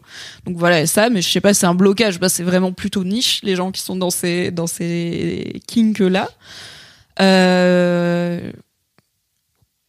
Après, je réfléchis, est-ce que j'ai des blocages? Bah, je pense pas, non. J'ai des trucs que j'ai pas envie d'essayer, mais pas forcément. Tu vois, genre, je ne pense pas que je j'ai pas envie de faire un plan à trois avec euh, un mec et une meuf parce que je suis hétéro et que ça m'intéresse pas de coucher avec une femme. Mais je pense pas que c'est un blocage. C'est juste genre ça m'intéresse pas. Euh, pareil, euh, j'ai pas spécialement envie de faire du sexe en public euh, dans des trucs libertins ou quoi, mais c'est pas un blocage de je supporte pas l'idée que quelqu'un me voit avoir une sexualité. C'est plus genre ça m'intéresse pas spécifiquement. Donc euh, je pense pas avoir de blocage, non. All good. Ok. Et toi? Écoute, euh, moi j'ai un blocage physique, mais là je vais raconter un truc que j'ai raconté. Que moi, moi-même, je sais pas. Je crois pas. Oh là là. Je me suis retrouvé 12 ans d'amitié, la mif. à quelques reprises. Alors je sais pas si c'est dû à la vasectomie ou pas, je crois pas. Mais euh, avec euh, un vrai une, une sorte d'épanchement de synovie dans le testicule gauche. C'est quoi la synovie? C'est euh, en fait c'est juste il y a de l'eau qui vient s'agglomérer autour et ça fait un mal de chien. Mais du coup, t'as genre ta couille qui gonfle? Euh, un peu ouais. Mais- c'est pendant, c'est lié à t'es en train de. C'est lié à souvent c'est quand j'ai un peu euh, fait n'importe quoi avec mon testicule gauche. Qu'est-ce que tu et le- fais et le testicule- Ben non mais ou alors ou alors que je peux avoir une partenaire qui s'en est beaucoup occupée. Enfin tu vois euh, voilà qui la, la chose a été euh, dérangée. se- secouée. Oui. Tu vois. Et et en fait c'est c'est trop intéressant parce que déjà je me suis vu en train de ne pas vouloir régler le truc parce que je me suis dit ah c'est les couilles non c'est un non Et ah si là je restais avec ma douleur fantôme aux couilles régulières sans en parler à personne Exactement. Donc j'ai fini par arrêter. Notamment, je crois que c'est au bout de la troisième fois où vraiment ça me fait un mal. Mais en vrai, ça dure deux jours. Donc tu vois, c'est un peu un problème aussi. C'est que le moment. Deux jours, c'est long, hein. Oui, mais ce que je veux dire, c'est que au moment où je m'en rends compte et que je me dis, ok, je vais aller prendre rendez-vous chez le Toubib, bah c'est déjà trop tard. C'est-à-dire que Oui, quand oui, j'arrive, déjà c'est déjà, passé. fini. Donc il y a un peu ce truc aussi où est-ce que je suis obligé d'aller donc j'ai fini par m'en occuper, aller voir un Toubib, je suis allé faire une échographie des couilles. Oh my god, est-ce qu'ils font. C'est comme l'échographie du ventre, mais sur les couilles? Oui, Sérieux, c'est le même, a- oui, c'est le même appareil? c'est le même. Et ils te euh, mettent le gel froid? Oui, Et ils appuient fort? Euh, non, parce que je lui disais please don't, tu vois. Donc Oui, elle est, elle parce est- que les échographies euh, pelviennes, ils appuient fort, La fort, fort, mais parce est- qu'il y a plein d'organes Oui. aussi sur la route. Quoi. là il y a pas, il y a, Bah, a- peu d'organes. Ouais, monsieur, attendez, on pousse votre foie, quoi Et donc je me suis retrouvé à me faire faire une échographie des couilles par une, par d'ailleurs une radiologue hyper sympa et tout qui était là. Je, fais attention et tout. J'étais là, merci beaucoup, c'est très sympa, merci à vous. Et bon, c'est intéressant comme euh, comme expérience, n'est-ce pas? Et, euh, et en fait, de fil en aiguille, de voir qu'en fait j'ai une sorte de varicocèle, donc c'est une petite varice autour euh, de du, testicule gauche.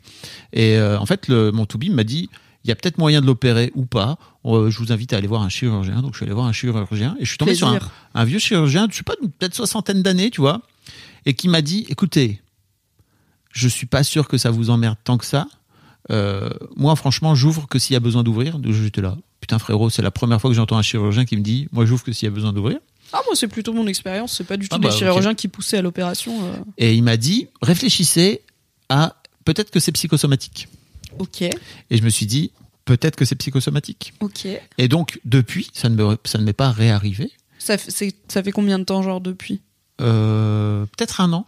Ah oui, donc quand même. euh, plutôt cool. Ouais.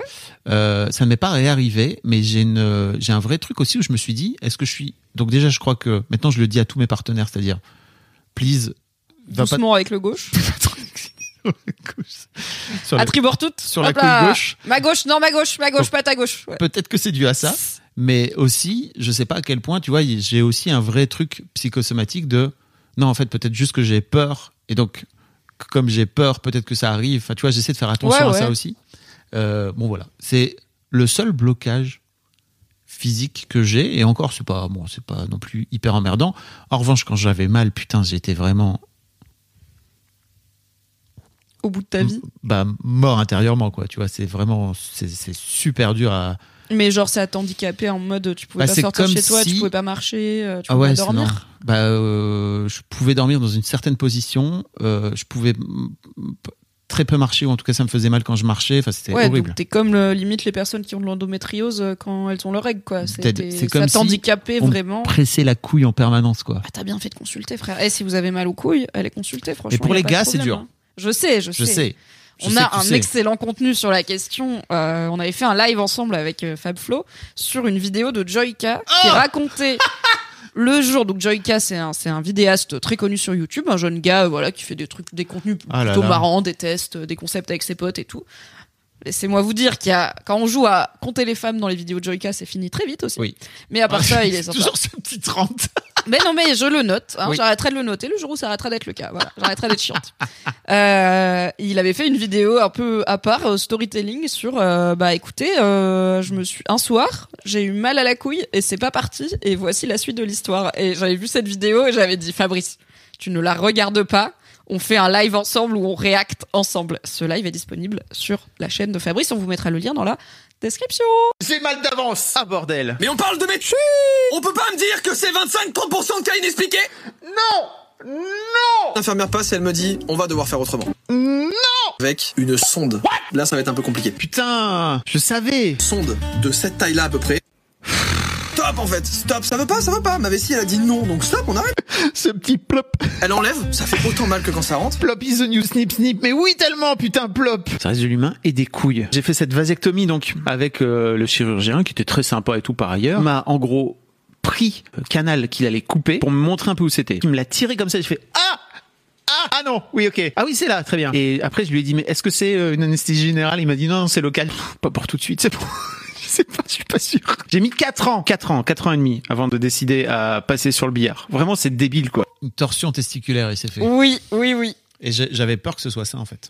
Bah ouais, je comprends. Mais, Mais, autant ceci- vérifier. Ceci dit, le To Be m'a dit que c'était peut-être ça aussi. hein. C'est-à-dire que généralement, 2-3 jours, euh, peut-être qu'elle se remet en place. Enfin bon, bref. Tout un délire dans, dans mes- Incroyable dans mes testicules. ride. Vous saurez désormais que ma couille gauche est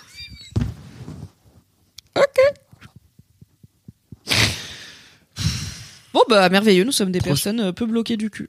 Ah bah mentalement après bah, tu- je, je crois que j'en avais déjà parlé mais j'ai aussi ce truc où un jour je me suis retrouvé avec une avec une partenaire qui m'a dit euh, étouffe-moi avec ta tub je crois que j'en ai parlé dans le Fabien Michaud c'est ça non? Euh, Non, je sais pas, pas. si t'as été dans ce niveau de détail. Euh, on a parlé de BDSM, de, de, de s'improviser ou de s'essayer à dominer, à être dominé, etc. On en a parlé, oui. Est-ce que on avait étouffe-moi avec ta tub? Je ne sais pas. elle m'a proposé ça et moi et moi Elle m'a proposé ça très gentiment. Voilà. Elle m'a dit sinon j'ai du jus de pomme au frigo, c'est comme tu veux. et moi je me suis dit bien non un mec bien ça étouffe pas euh, Ah oui, sa partenaire avec sa tub n'importe quoi nani nana et euh, en fait euh, non seulement je l'ai fait mais en plus j'ai vu qu'elle a aimé ça j'ai aimé ça et je me suis dit maintenant quelle est la limite? C'est à dire que si demain une nana me dit j'adorais que tu me chies dessus please chie-moi dessus je me suis dit bah en fait euh, j'avais un blocage par rapport à ça euh, et finalement je l'ai je fait un peu sauter et en fait euh, finalement c'était cool est-ce que j'ai le même blocage avec le fait de lui faire caca dessus ou pas? Je ne sais pas, ça, ça ne m'est pas encore arrivé, tu vois, mais why not après tout? Donc ça m'a fait sauter plein plein de barrières mentales où moi, je vais pas non plus aller demander à une meuf de lui chier dessus ou qu'elle me chie dessus ou que qu'elle me demande de lui chier dessus juste pour le plaisir. Je suis en dissociation là. Mais tu comprends ce que En je veux fait, dire ou je pas suis bloquée dans ma tête entre si un jour ça arrive et que tu as une expérience catophile, est-ce que j'aimerais que tu me la racontes jamais ou est-ce que j'aimerais que tu me la racontes Tu vois, je suis là en mode ma curiosité et mon envie de ne jamais avoir cette image mentale sont en T'es opposition. pas obligé de te faire une euh, image mentale, si je puis me permettre. C'est un, Mais conse- aussi un ma excellent non envie conseil. d'entendre en général parler de caca, tu vois. C'est Oui, un sujet qui me déplaît. Euh, Non mais voilà. parce que pour moi, je me suis dit, ok, c'est quoi le truc le plus dingue? Euh, Il y a peut-être la zoophilie, tu vois, mais c'est encore un autre niveau. Non, mais après, là, il y a des trucs moraux, tu vois. Oui, On parle ça. de trucs entre deux personnes Oui. humaines, adultes et en capacité de consentir, tu vois. Mais donc, euh, tu vois, pour moi, le truc le plus dingue, c'est vraiment ça. C'est ok, euh, t- tu te retrouves face à une nana qui me dit, j'aimerais bien que tu me fasses caca dessus, quoi. Je suis là, pff, a priori non. Et là, maintenant, tu vois, je me suis dit, bah, on verra, quoi. Tu vois, peut-être que Ouais, ça- je reste sur a priori non. Parce que c'est, tu vois, ton truc de. En fait, toi, t'étais sur l'idée reçue de un mec bien, ça fait pas ça, tu vois, ça fait pas une gorge profonde. Je pense pas que tu te dis un mec bien, c'est pas scatophile, c'est plus genre, je n'ai pas envie d'interagir avec des Oui. matières fécales, tu vois. J'entends. C'est pas une idée reçue de les personnes bien ne font pas ça. Mais je crois que ce truc-là, que je- ce blocage que j'avais par rapport à un mec bien, c'était aussi euh, très dissocié de ce que la personne en face voulait. Et en fait, je crois que j'ai aussi réussi à faire sauter ce truc de mec bien par rapport à ce que la personne en face voulait. Disons que Tu vois si ce un que je mec veut que je lui pisse dessus, je lui dirais pas non parce que j'ai pas parce que c'est ce serait le salir ou le dégrader. Je me doute bien que a priori ça fait partie de ce qui l'intéresse dedans, tu vois. C'est juste je suis là, je n'ai pas envie d'interagir avec Ouais, je l'urine dans un cadre sexuel, ni dans un cadre tout court. Ah, j'entends. Donc euh, voilà, un Je peu suis- précieuse hein. Non, bah non, je crois pas. Non, je pense euh, mainstream. C'était une- précieuse euh, mainstream. Est-ce que tu ferais ce si une meuf te disait, moi mon fantasme c'est que tu me regardes en train d'être de coucher avec un autre homme, euh, et du coup t'es pas genre ok elle ça c'est son plaisir et c'est ça qui l'excite, mais toi t'es pas impliqué dans l'acte Ouais. sexuel, tu vois Est-ce que tu le ferais De, de me mettre dans un coin de la pièce? Ouais. Bah, grave. Ok. En fait, je pense moi aussi, mais pas, je pense pas que je serais là en train de me branler, tu vois. Je pense que je serais juste par curiosité en mode, ça fera un bon épisode du Fab et Mimi. je. mais tu vois, je pense que je serais vraiment pas partie prenante de l'aspect sexuel de la chose parce que ça m'excite pas fondamentalement, je pense, de Bah. voir mon mec baiser une meuf. Bah, en fait, euh, tu peux pas savoir. S'il veut, je serais là. Bah oui, si ça t'excite que je sois là pour regarder, si tu veux, mais. Mais pour moi, tu peux pas savoir tant que tu l'as pas testé. C'est-à-dire que tant que t'as pas testé le truc en vrai et de voir ce que ça fait en toi, tu peux ouais, pas. bien sûr. Oui, bah on tu peut peux que- juste avoir l'a priori. imaginer, ouais. Voilà. Mais du coup, je pense que je dirais oui par curiosité. Bah, c'est pas un blocage, quoi. Oui, moi aussi. Moi, je dirais oui par curiosité pour voir un petit peu à quoi ça ressemble. Et surtout, je dirais oui aussi parce que je me dis, ok, si ça te fait plaisir, j'ai envie de te faire plaisir aussi. La J'ai compersion. pas la sensation que j'ai des trucs à perdre à faire ça. Oui. Puisque j'ai un peu dépassé le truc de tu ne m'appartiens pas, ton corps ne m'appartient pas, nani nana, euh, tout ce que cette chère Alix nous racontait un peu plus tôt. Yes. Alright. Eh ben dis donc, Les Quel ride. les fils Après le cul, les fils. Qu'est-ce que tu racontes? Bah écoute, du coup, je me suis dit que j'allais parler un petit peu tard pour vous, chers auditeurs et auditrices, mais pour nous, euh, c'est tout frais de mes fêtes, puisque j'ai vraiment passé des super fêtes euh, de fin d'année en famille, pour plein de raisons. Je vais pas euh, toutes les étaler parce que cet épisode est déjà long, mais déjà, euh, petit follow-up, j'ai donc parlé à mes parents du fait que je suis sous antidépresseur et euh, diagnostiquée en, en dépression depuis septembre. C'était une très très chouette et très douce discussion, sachant que mes parents n'ont pas, eux, d'expérience, ils ont jamais été voir de psy, ils ont jamais pris de médoc pour la santé mentale. Tu vois, je pense, max, ils ont dû avoir des somnifères si jamais ils avaient, parce que la vie de parents de trois enfants est compliquée. Mhm. Euh, et voilà, ils ont pas trop de connaissances sur le sujet, mais ils ont été hyper, euh, comme quoi c'est possible quand on ne sait pas de pas être con en fait, juste d'être à Mhm. l'écoute, d'être en empathie. Je leur ai dit en fait posez-moi toutes les questions que vous voulez, c'est pas tabou. Euh, si vous voulez même googler, je vous donne le nom du médicament et tout, ça vous rassure d'aller voir euh, sur internet la, notice et tout. J'ai été euh, acheter mes antidépresseurs avec ma mère parce qu'on allait faire une course et je lui ai dit ah bah attends faut que je passe prendre mes antidép et tout donc c'était vraiment normal quoi. C'était un- juste une partie de ma vie. Et, euh, et je sais que malheureusement c'est pas le cas de tout le monde n'a pas cette chance. Donc quand même c'était un beau moment d'être en tête à tête avec mes deux parents et de leur partager ça. Et ça a aussi été l'occasion de partager d'autres trucs puisque du coup on a parlé de bah est-ce que j'arrive à savoir pourquoi je suis pas bien? Et donc bah par exemple une des raisons c'est euh, bah en vrai le monde est- c'est compliqué quoi d'avoir 32 ans euh, en 2024 parce que quand tu regardes l'avenir c'est compliqué d'être hyper confiant même si j'essaye d'être optimiste. Le verre à moitié plein c'est pas la période la plus simple pour être confiant dans l'avenir. Et ça par exemple mes parents ils étaient là ouais on savait pas que ça travaille et tout parce que bah c'est vrai qu'on pourrait se dire moi j'ai pas d'enfant je j'en veux pas je suis pas spécialement écolo. Bah a priori mon avenir il va être quand même globalement euh, ça va, tu vois, je vais pas faire partie des gens qui prennent le plus cher euh, le, le, le réchauffement climatique, par exemple, ou euh, la guerre euh, dans divers pays du monde. Mais il n'empêche que, bah oui, ça me travaille quand même, donc on en a parlé. On a parlé de ma vie de couple, parce que c'est aussi un sujet, et pour le coup, c'est un truc dont je parlais très peu avec mes parents pendant très longtemps, parce que bah c'était pas une relation qu'on avait quoi ils savaient je sors avec machin ou je suis plus avec machin mais toutes les galères qu'il peut y avoir entre temps on n'avait pas ces discussions là on les a eues donc euh, voilà des moments euh, très très cool euh, un peu deep mais aussi plein de moments où c'est juste euh, et alors ça m'a touché parce que mon, mon amoureux est venu nous rejoindre quelques jours euh, chez ma famille après ses fêtes à lui et il m'a dit je suis content de venir parce qu'il y a une il y a une joie chez dans ta famille. Il y a une joie tout le monde est content de se voir tout le monde fait le petit, la petite attention aussi pour que chacun passe un bon moment. Tout le monde aide à débarrasser la table et tout le monde fait à manger, peu importe son genre.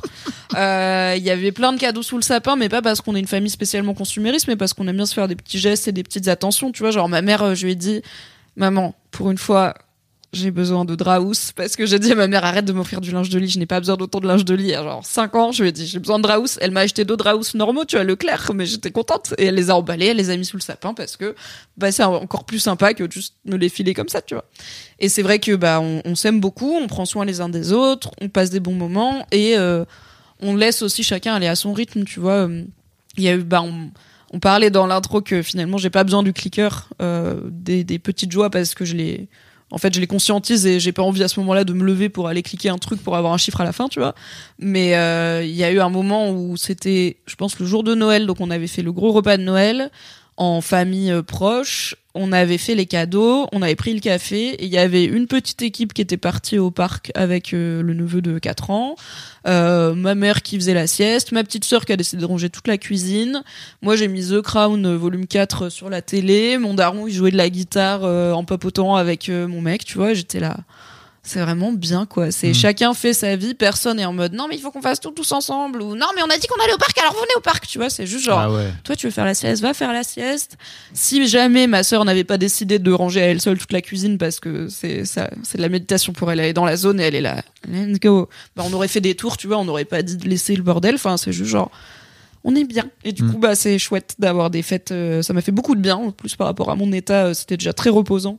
Et euh, bah ouais, plein d'amour, plein de tendresse, plein de pouvoir être dans la mesure du possible vraiment soi-même et et d'être avec des gens qu'on aime aussi pour qui ils sont, je pense. Donc voilà. Je Trop suis, bien. Je suis blessed pour ces fêtes, à la fois par ma famille de sang et par ma famille de cœur. Donc ravi. Écoute, tu m'as proposé de venir euh, passer quelques jours là, bah, donc cette année. Oui. En décembre prochain. Je viendrai avec grand plaisir si, ah le- mais si oui. la vie tient toujours et, pour les fêtes, mon rêve. et qu'on s'entend et qu'on s'entend toujours bien. J'espère. Si le succès fulgurant du Fab nous Show en février tête. 2024 n'a pas mis un terme à notre amitié. Différence artistique. Le duo terrible de l'internet français se sépare. C'est avec un éclair au milieu. Ah, friendship ended with Fab Flo. Ouais. Qu'est-ce qui s'est passé avec Mimi La vidéo en exclusivité sur ma chaîne YouTube. Putain, vivement le docu sur Squeezie pour qu'on voit ce qui s'est passé avec Cyprien? Je crois pas qu'on va le voir. Euh, je voulais juste dire un truc par rapport à cette histoire de clicker. Ça fait deux fois que tu dis, euh, moi les chiffres, ça m'excite pas, mais en fait on s'en fout des chiffres. C'était Ouais, mais il y a plutôt- des chiffres. Bah ok. Bah à la base, En fait, si on s'en fout, c'est juste un truc où tu cliques et ça compte pas. ouais c'est ça. Mais il y a des chiffres. Mais moi j'ai jamais regardé les chiffres, je m'en foutais. mais il y a des chiffres. En fait mes filles, tu sais, elles jouaient sans arrêt avec, et je m'en foutais. C'était juste euh, bon bah ok. Ok. Bah, C'est- je pense que je le fais dans ma tête. C'est tu vois. bah voilà, si tu le fais dans ta tête, ça marche. Mais tout ça pour dire aux gens que si vous le faites, c'est l'objectif est pas de voir combien de fois euh, vous Ah oui, avez oui, c'est fait. pas. Pour le coup, j'avais pas le côté genre, C'est oh non, j'ai eu que 5 clics aujourd'hui, j'ai passé une mauvaise journée. Enfin, Ceci dit, moi je l'avais en permanence sur moi. C'est-à-dire que tu mais, vois, je tu la- disais- mais au début, je faisais Oui, ça et surtout, bah là, euh, Bah, trop bien. je l'ai, tu vois, chez mes parents, j'ai pensé quand je suis partie pour les fêtes, j'ai dit, je vais prendre le clicker dans mon sac, je l'ai laissé exprès dans le sac qui est là où on vit et je me suis dit, bah juste, je vais le sortir, le mettre dans ma poche et et m'en servir et au final, euh, jamais. Quid de non?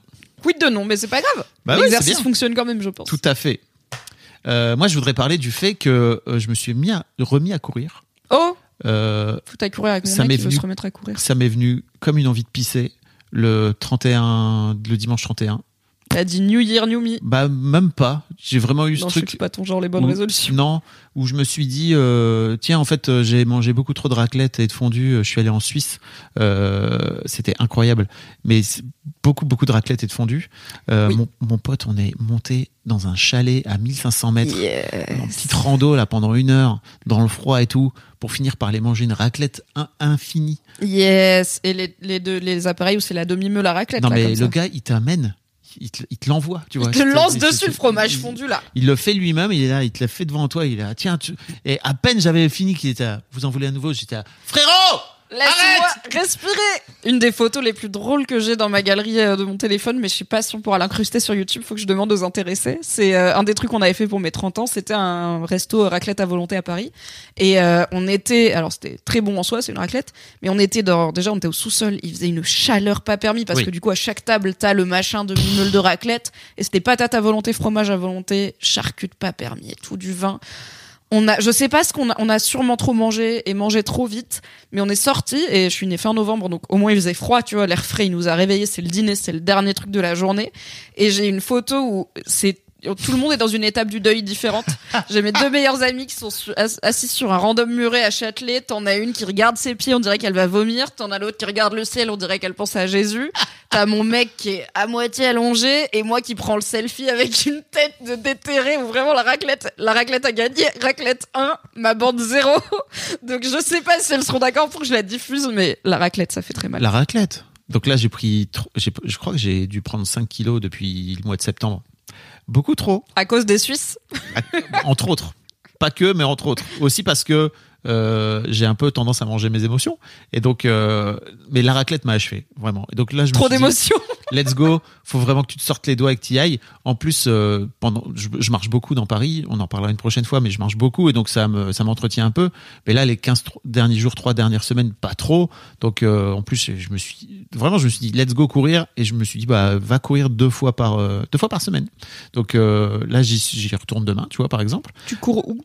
Bah, je me suis Sans vouloir révéler tes spots. euh, bah, autour de fans, chez moi là hein. donc euh, je vis dans le 20e arrondissement donc euh, j'ai plutôt tendance à tourner autour de mais en fait je, je me suis fait un premier un premier truc et je me suis fait un premier tour et je me suis dit non en fait c'est trop chiant ça monte trop je suis dans un quartier qui monte et qui Oui, descend T'es sur une colline, quoi. c'est compliqué de c'est trop bien de descendre mais après faut remonter donc et, et c'est assez hardcore pour le pour le cœur pour les gens qui qui l'ont je fais du 180 pulsations par minute quand je suis en train de courir c'est beaucoup trop Ouais, mais moi, je sais que c'est beaucoup de BPM. mais après, j'ai une grande, euh, j'ai une grande amplitude, donc je fais, un- je fais environ 50-55 quand je suis au repos, et je peux monter très haut, donc ah ouais, t'es comme un lézard, quoi. un peu, peut-être, je ne sais pas. Tu peux hiberner.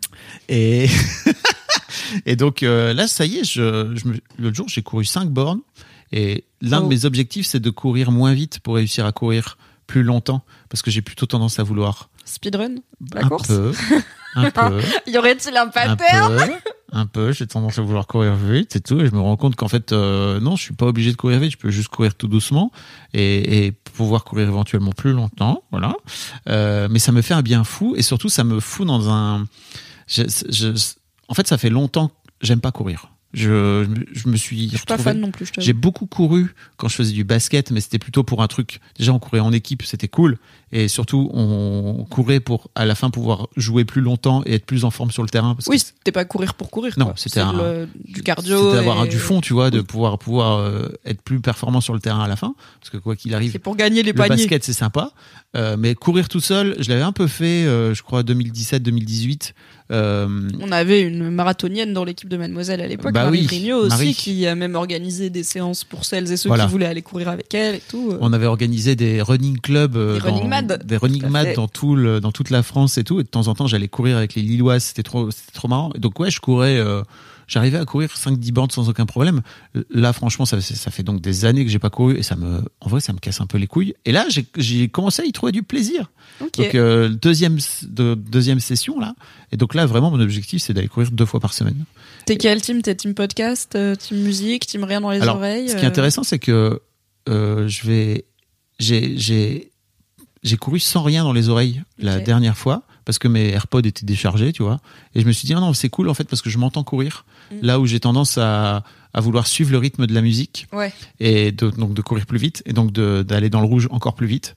Euh, et Marie Vrigno m'avait dit non mais écoute un podcast parce que c'est cool, euh, mais j'ai jamais testé. Donc euh, je verrai. Bah, je dirais que ça dépend vraiment parce que pour le coup, euh, tout le monde n'est pas aussi hilarant que nous. Mais je sais qu'à l'époque de Laisse-moi kiffer, qui était donc un podcast plutôt rigolo qu'on faisait Ouais. sur Mademoiselle, il y avait des gens qui nous disaient, notamment à Marie qui y participait, je t'écoute en m'entraînant pour le marathon, j'écoute Laisse-moi kiffer et je suis là. Mais tu peux pas courir et rire, genre ça t'abîme le souffle, tu vois, tu peux pas te taper des barres. Je sais pas. Moi, j'écoute, tu vois, j'écoute deux heures de perdu, qui est un podcast marrant. Jamais de la vie, je me dis, je vais faire du sport, je vais écouter deux heures de perdu. Je vais, genre, j'ai failli tomber dans ma douche à un moment tellement j'ai tellement ri, c'est trop risqué. Donc, essaye un podcast pas drôle, tu vois, un truc Ouais. vraiment euh, la fabrique de l'histoire ou un truc Ouais. comme ça, tu vois, Culture, quoi. sensible, ouais. Ah putain, affaire sensible, hardcore. Ou euh, sinon, tu peux essayer les audiobooks. Ça peut te Ah ouais. euh, t'évader. euh, Pas bête. voilà. Je savais pas. Ça peut être l'occasion. Mhm, mhm. Mhm. Si jamais tu veux te mettre à Stephen King, par exemple. Non. N'hésite C'est pas, un- j'ai des non, non, non, non, non, non, non, non, non. Enfin voilà, c'est mes feels. Très bien. La course. Ça Eh fait bah, écoute, plaisir. euh, super, euh, bravo euh, de t'être remis à courir. Si jamais tu veux de la compagnie, je sais que mon compagnon aimerait bien s'y remettre et qu'il a du mal, donc peut-être Ah bon que tout seul on va plus vite, mais à deux on va plus loin. Peut-être qu'à deux vous iriez courir plus souvent. Don't Maybe. Je sais pas. Voilà, je vous laisse voir ça entre vous. Très bien. Qu'est-ce qui t'a fait rire? C'est l'heure du rire. Ah là là, moi ce qui m'a fait rire, je suis allé voir hier soir, donc pas plus tard que hier soir. Euh, et désolé parce que ça va être compliqué de le voir euh, autrement, mais je suis allé voir Yacine Bellous, qui euh, donc qui est un humoriste, qui fait ça depuis 15 ans, qui a fait partie de la troupe du Jamel Comedy Club, si vous l'avez pas, avec qui on a fait plein de trucs chez Mademoiselle à l'époque.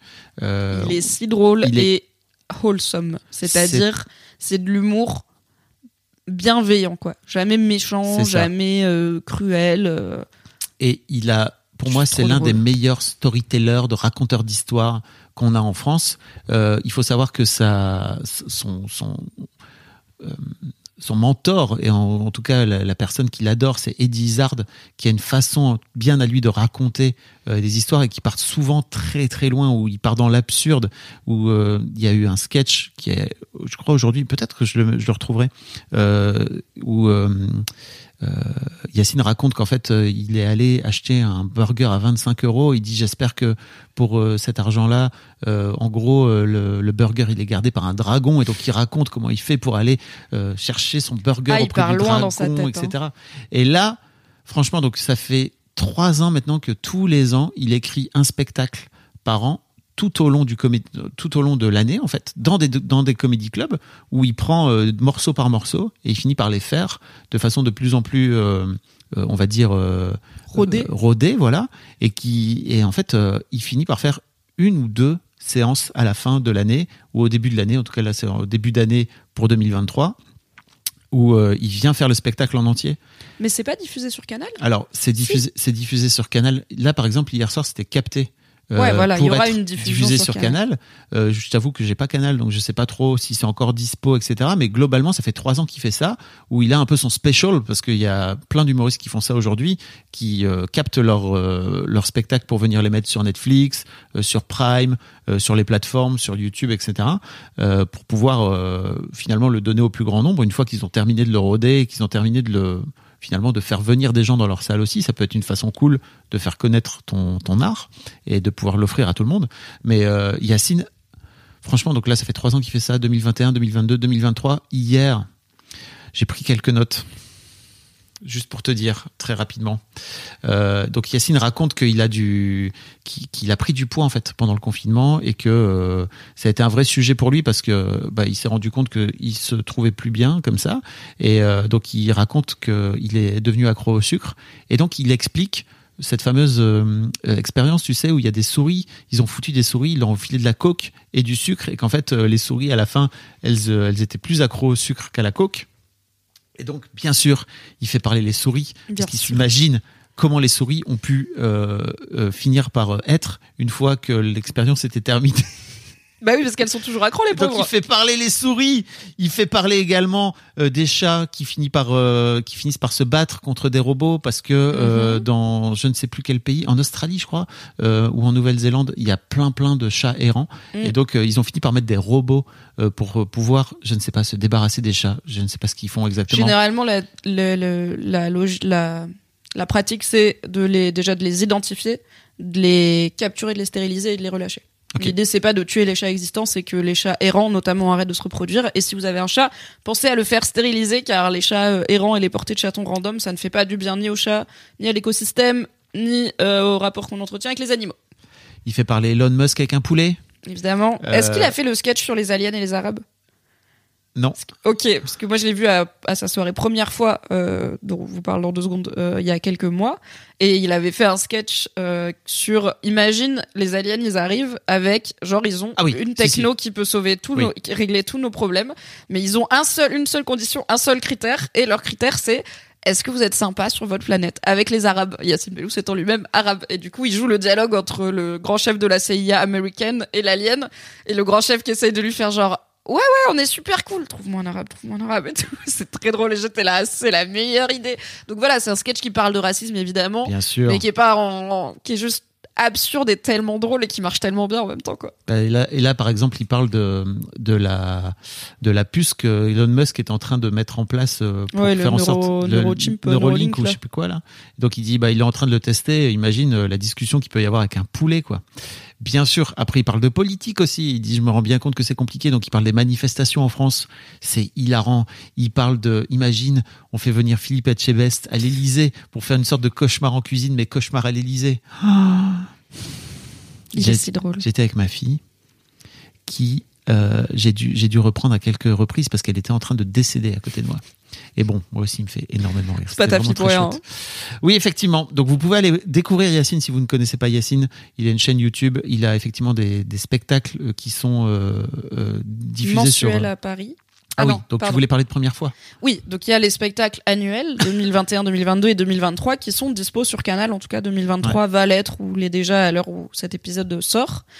Et il y a des soirées mensuelles à Paris qui s'appellent Première fois au Théâtre de République, qui sont les soirées qu'il a co-créées avec un mec qui est euh, compositeur. Mime. Mime, voilà, merci, j'étais sur Mid, mais c'est un autre DJ, euh, avec Mime. Et c'est des soirées où des gens qui font a priori du stand-up ou de la musique qui viennent faire quelque chose qu'ils ont jamais fait en public. Donc soit généralement tester un sketch ou performer une chanson qu'ils Mm. ont jamais performée en public.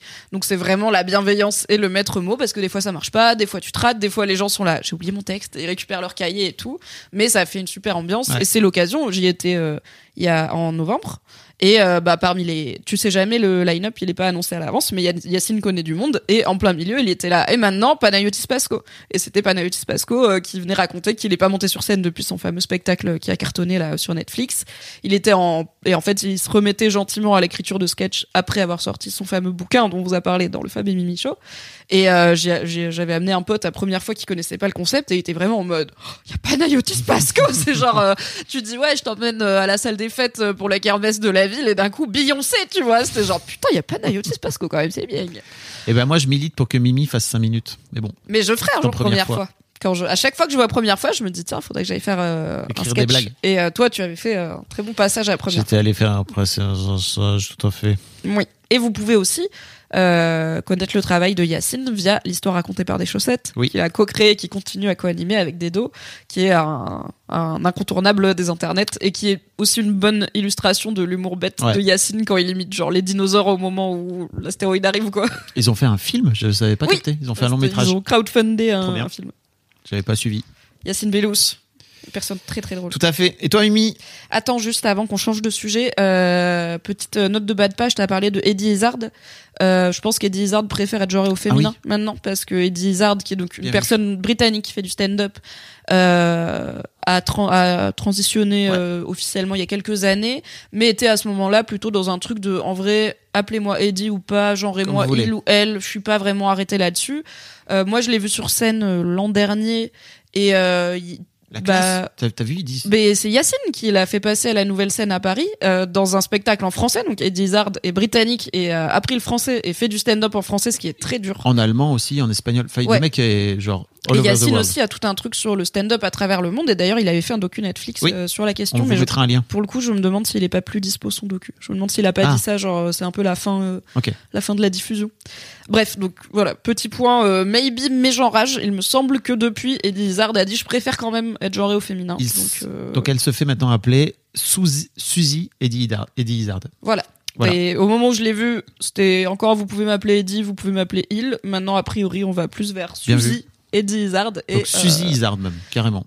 Voilà, une comédienne de stand-up de talent. Incroyable. Mais je voilà, il y a plein de gens qui ont raté l'info parce que c'est pas non plus une personnalité hyper hyper célèbre. Donc Je euh, l'avais, mais je l'avais pas. Très bien. Voilà, petite note de de Merci. Mimi. De rien. Bravo Yacine Bellous. Oui. Alors, T'as l'air de. Qu'est-ce qui se passe? J'ai hâte d'arriver à ce moment. Comme je l'ai déjà dit dans le Fab et Mimi Show, donc qu'est-ce qui t'a fait rire récemment? Mon mec est très con. Mon mec est extrêmement Mm. con et il est très drôle. Mais en plus d'être très con, il sort avec une meuf très con. Donc des fois, on est Ah là, con ensemble. ça, ça binôme. Et alors, bah, tu vois, ça Ah là, c'est en spirale, graine. quoi. Ouais. Et je, n'ai plus le contexte. Je pense pas qu'il y avait vraiment de contexte, mais donc c'était les fêtes. Il m'avait rejoint chez mes parents. On était allongés dans le lit nuptial. On était contents de se retrouver. Et donc il faut savoir que Vous aviez Ken ou pas? On avait probablement Ken. Ok. Euh, mon mec a une grosse euh, connaissance Pardon. aussi. mon mec a une grosse. Non, mec a une grande connaissance des armes à feu euh, de par euh, la pratique de très nombreux jeux de type FPS, donc des jeux de tir. Oui. C'est vraiment le gars, il regarde, euh, il regarde Bad Boys, il sait quels flingues ils ont les flics, il, voilà, il connaît les flingues. Et alors, je ne sais pas pourquoi, mais je lui ai dit, eh, si ma chatte, c'était un flingue, ce serait quel flingue? Argumenté Et du coup, on a eu un débat sur, ok, alors, je peux vous annoncer que ma chatte n'est pas un AK-47, Ah bah, puisque c'est trop mainstream et un peu euh, trop robuste, grossier, tu vois. C'est un peu euh, russe. voilà, c'est un peu russe déjà. Il y a pas beaucoup d'armes euh, très connues qui viennent du Maroc et, et de puis ça s'enraye, ça s'enraye pas mal, la K47. c'est- Mais c'est fiable, tu vois. Donc pour le coup, je suis plutôt fiable, bien lubrifié et tout, mais en effet, je ne m'enraye pas. On a réfléchi le Glock, tu vois, j'étais là, ils ont quoi les flics français? On a cherché, du coup, les flics français, ils ont un Six Sauer, donc un flingue allemand, c'est quand même euh, Incroyable. cocasse. Euh, mais oui, mais non, parce que là, tu vois, on est plutôt sur un truc hyper maniable, et toi, ta Schneck, elle est quand même unique et tout, machin. Donc on a eu le verdict. J'ai l'honneur de vous annoncer que si ma chatte était un flingue, ce serait une M1 Garand. C'est une arme de type fusil qui était le fusil des militaires américains pendant la Seconde Guerre mondiale. Et qui, en plus, il est trop beau, il est en bois, tu vois, il est un peu genre à l'ancienne, intemporel. Ça va partout dans la maison, tu peux le passer de génération en génération. C'est fiable, c'est solide, mais c'est un peu élégant. Et comme c'est en bois, tu l'huiles et tout, tu vois. Donc, euh, je suis une M1, Ga- ma chatte est une M1 Garande, vous le saurez. Voilà. Euh, J'ai hâte euh, de trouver. Peut-être que je, peux, je pourrais trouver pour la prochaine fois le- si la tub de mon mec était un plat, ce serait quoi, tu vois. Je pense que c'est la prochaine expérimentation qu'on fera. Voilà, un mardi soir euh, chez Mimi et Nodus. N'hésite pas à lui demander euh, la prochaine fois, euh, voilà, de, si on peut en faire un format peut-être. euh. C'est comme euh, lire les cartes aux gens, sauf que tu compares leur partie génitale à des armes. à feu. L'abus des armes à feu et... Dangereux pour euh, la Dangereux santé, pour mais aussi globalement difficile d'accès, heureusement. Donc euh, ça va. Il n'a jamais touché, je pense, de M1 Garande, à part Mais tu crois que c'est le celle-là.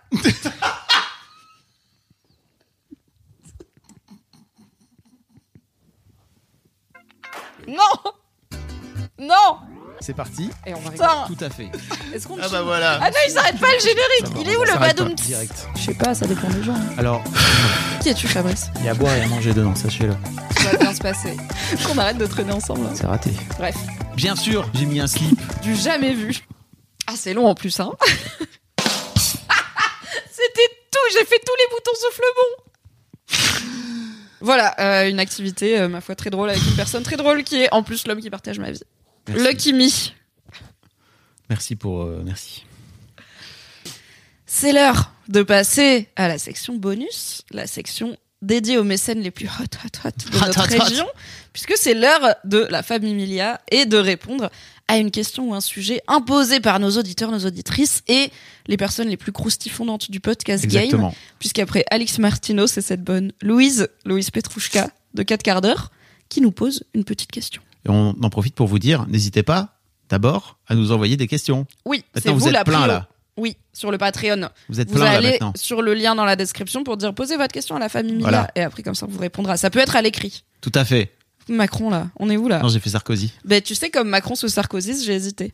Ah ouais Il parle de plus en plus comme Sarko avec les épaules et Ah tout. ouais, J'avais pas vu. Il est nerveux. Ça fait, ça fait longtemps que. ouais, tu m'étonnes, putain. Je je voudrais pas être à sa place, hein, le frérot.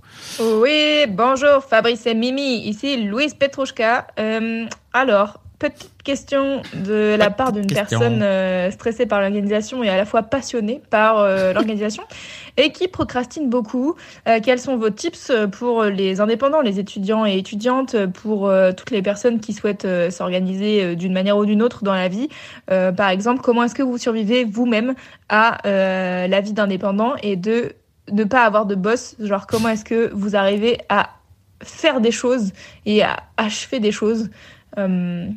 Voilà, une question lancée comme ça. Je vous laisse euh, carte blanche pour y répondre. Mais ça m'intéresse fortement. Bisous. Merci Loulou pour ta question lancée comme ça qu'on attrape au vol. Tout à fait. Et la réponse est donc dans La femme Emilia. Pour celles et ceux pour qui l'épisode s'arrête Tout à bientôt. fait. Désolé, hein. Vous avez qu'à payer. Abonnez-vous. Merci beaucoup. On Merci. vous aime. À part ça, 7 euros, ça va. ça va. A few moments later. On vous invite donc à venir euh, nous envoyer votre petite euh, question. hein. Pour la femme Emilia, tout à fait. N'hésitez pas. Pour On est- conclure, qu'est-ce qu'on retient de cet épisode, Fabrizio? Que je suis très heureux Mais de oui. reprendre avec toi malgré ton petit rub. Oui. Je te parle un remercie peu pour vite, cette désolée. barre de rire de l'espace. Ah bah, avec au ton moment con de Nodus. où on était en train d'avoir cette discussion, j'ai dit à mon mec, ça va être dans le prochain Fab et Mimi Show. Et là, en partant, il m'a dit, c'est celui où tu parles de c'est pas un AK-47 J'étais là, yes, c'est exactement cet épisode. Oh my god. Merci beaucoup. Merci Fab Flo. Je pense que c'est toujours un plaisir de faire cette euh, cette émission. Euh, on se répète un petit peu à chaque fois, mais bon, mieux vaut ça que changer et dire ah bah ce que j'en retiens c'est que ça y est j'en ai marre. On arrête Bah le voilà. Mimi. Allez, salut. Non, ça va, c'est toujours cool. On reste là a priori en 2024 et euh, je suis très contente des retours qu'on a et de la participation toujours grandissante euh, du public. Merci beaucoup. Et euh, bah c'est toujours cool quand les gens disent euh, c'est chouette de vous entendre pas être d'accord, tu vois. Moi ça me fait Ouais. plaisir parce que c'était une de nos intentions et c'est pas la plus simple à réaliser. Mais Mm. comme on est amis de l'attention, Allez là allez. À dans 15 jours. Tout à Pour fait. le moment, on n'est toujours pas hebdo, mais ça va venir. Ça va moment. venir. Voilà. Bougez pas. Peut-être bientôt. On va en parler bientôt avec Mimi. Oui, on en parle bientôt On vous et dira. on vous donnera des nouvelles. Des bisous. Oui, merci de votre soutien. Faites attention à votre couille gauche spécifiquement. Oh. Et puis, à dans 15 jours. Tu vas pas l'utiliser contre moi euh, en permanence, cette histoire de couille gauche, non? Comme par exemple le vocal que t'as un envoyé sur Patreon au lieu de l'envoyer à ton ex. Mhm, Non. Quel vocal? Bye Internet.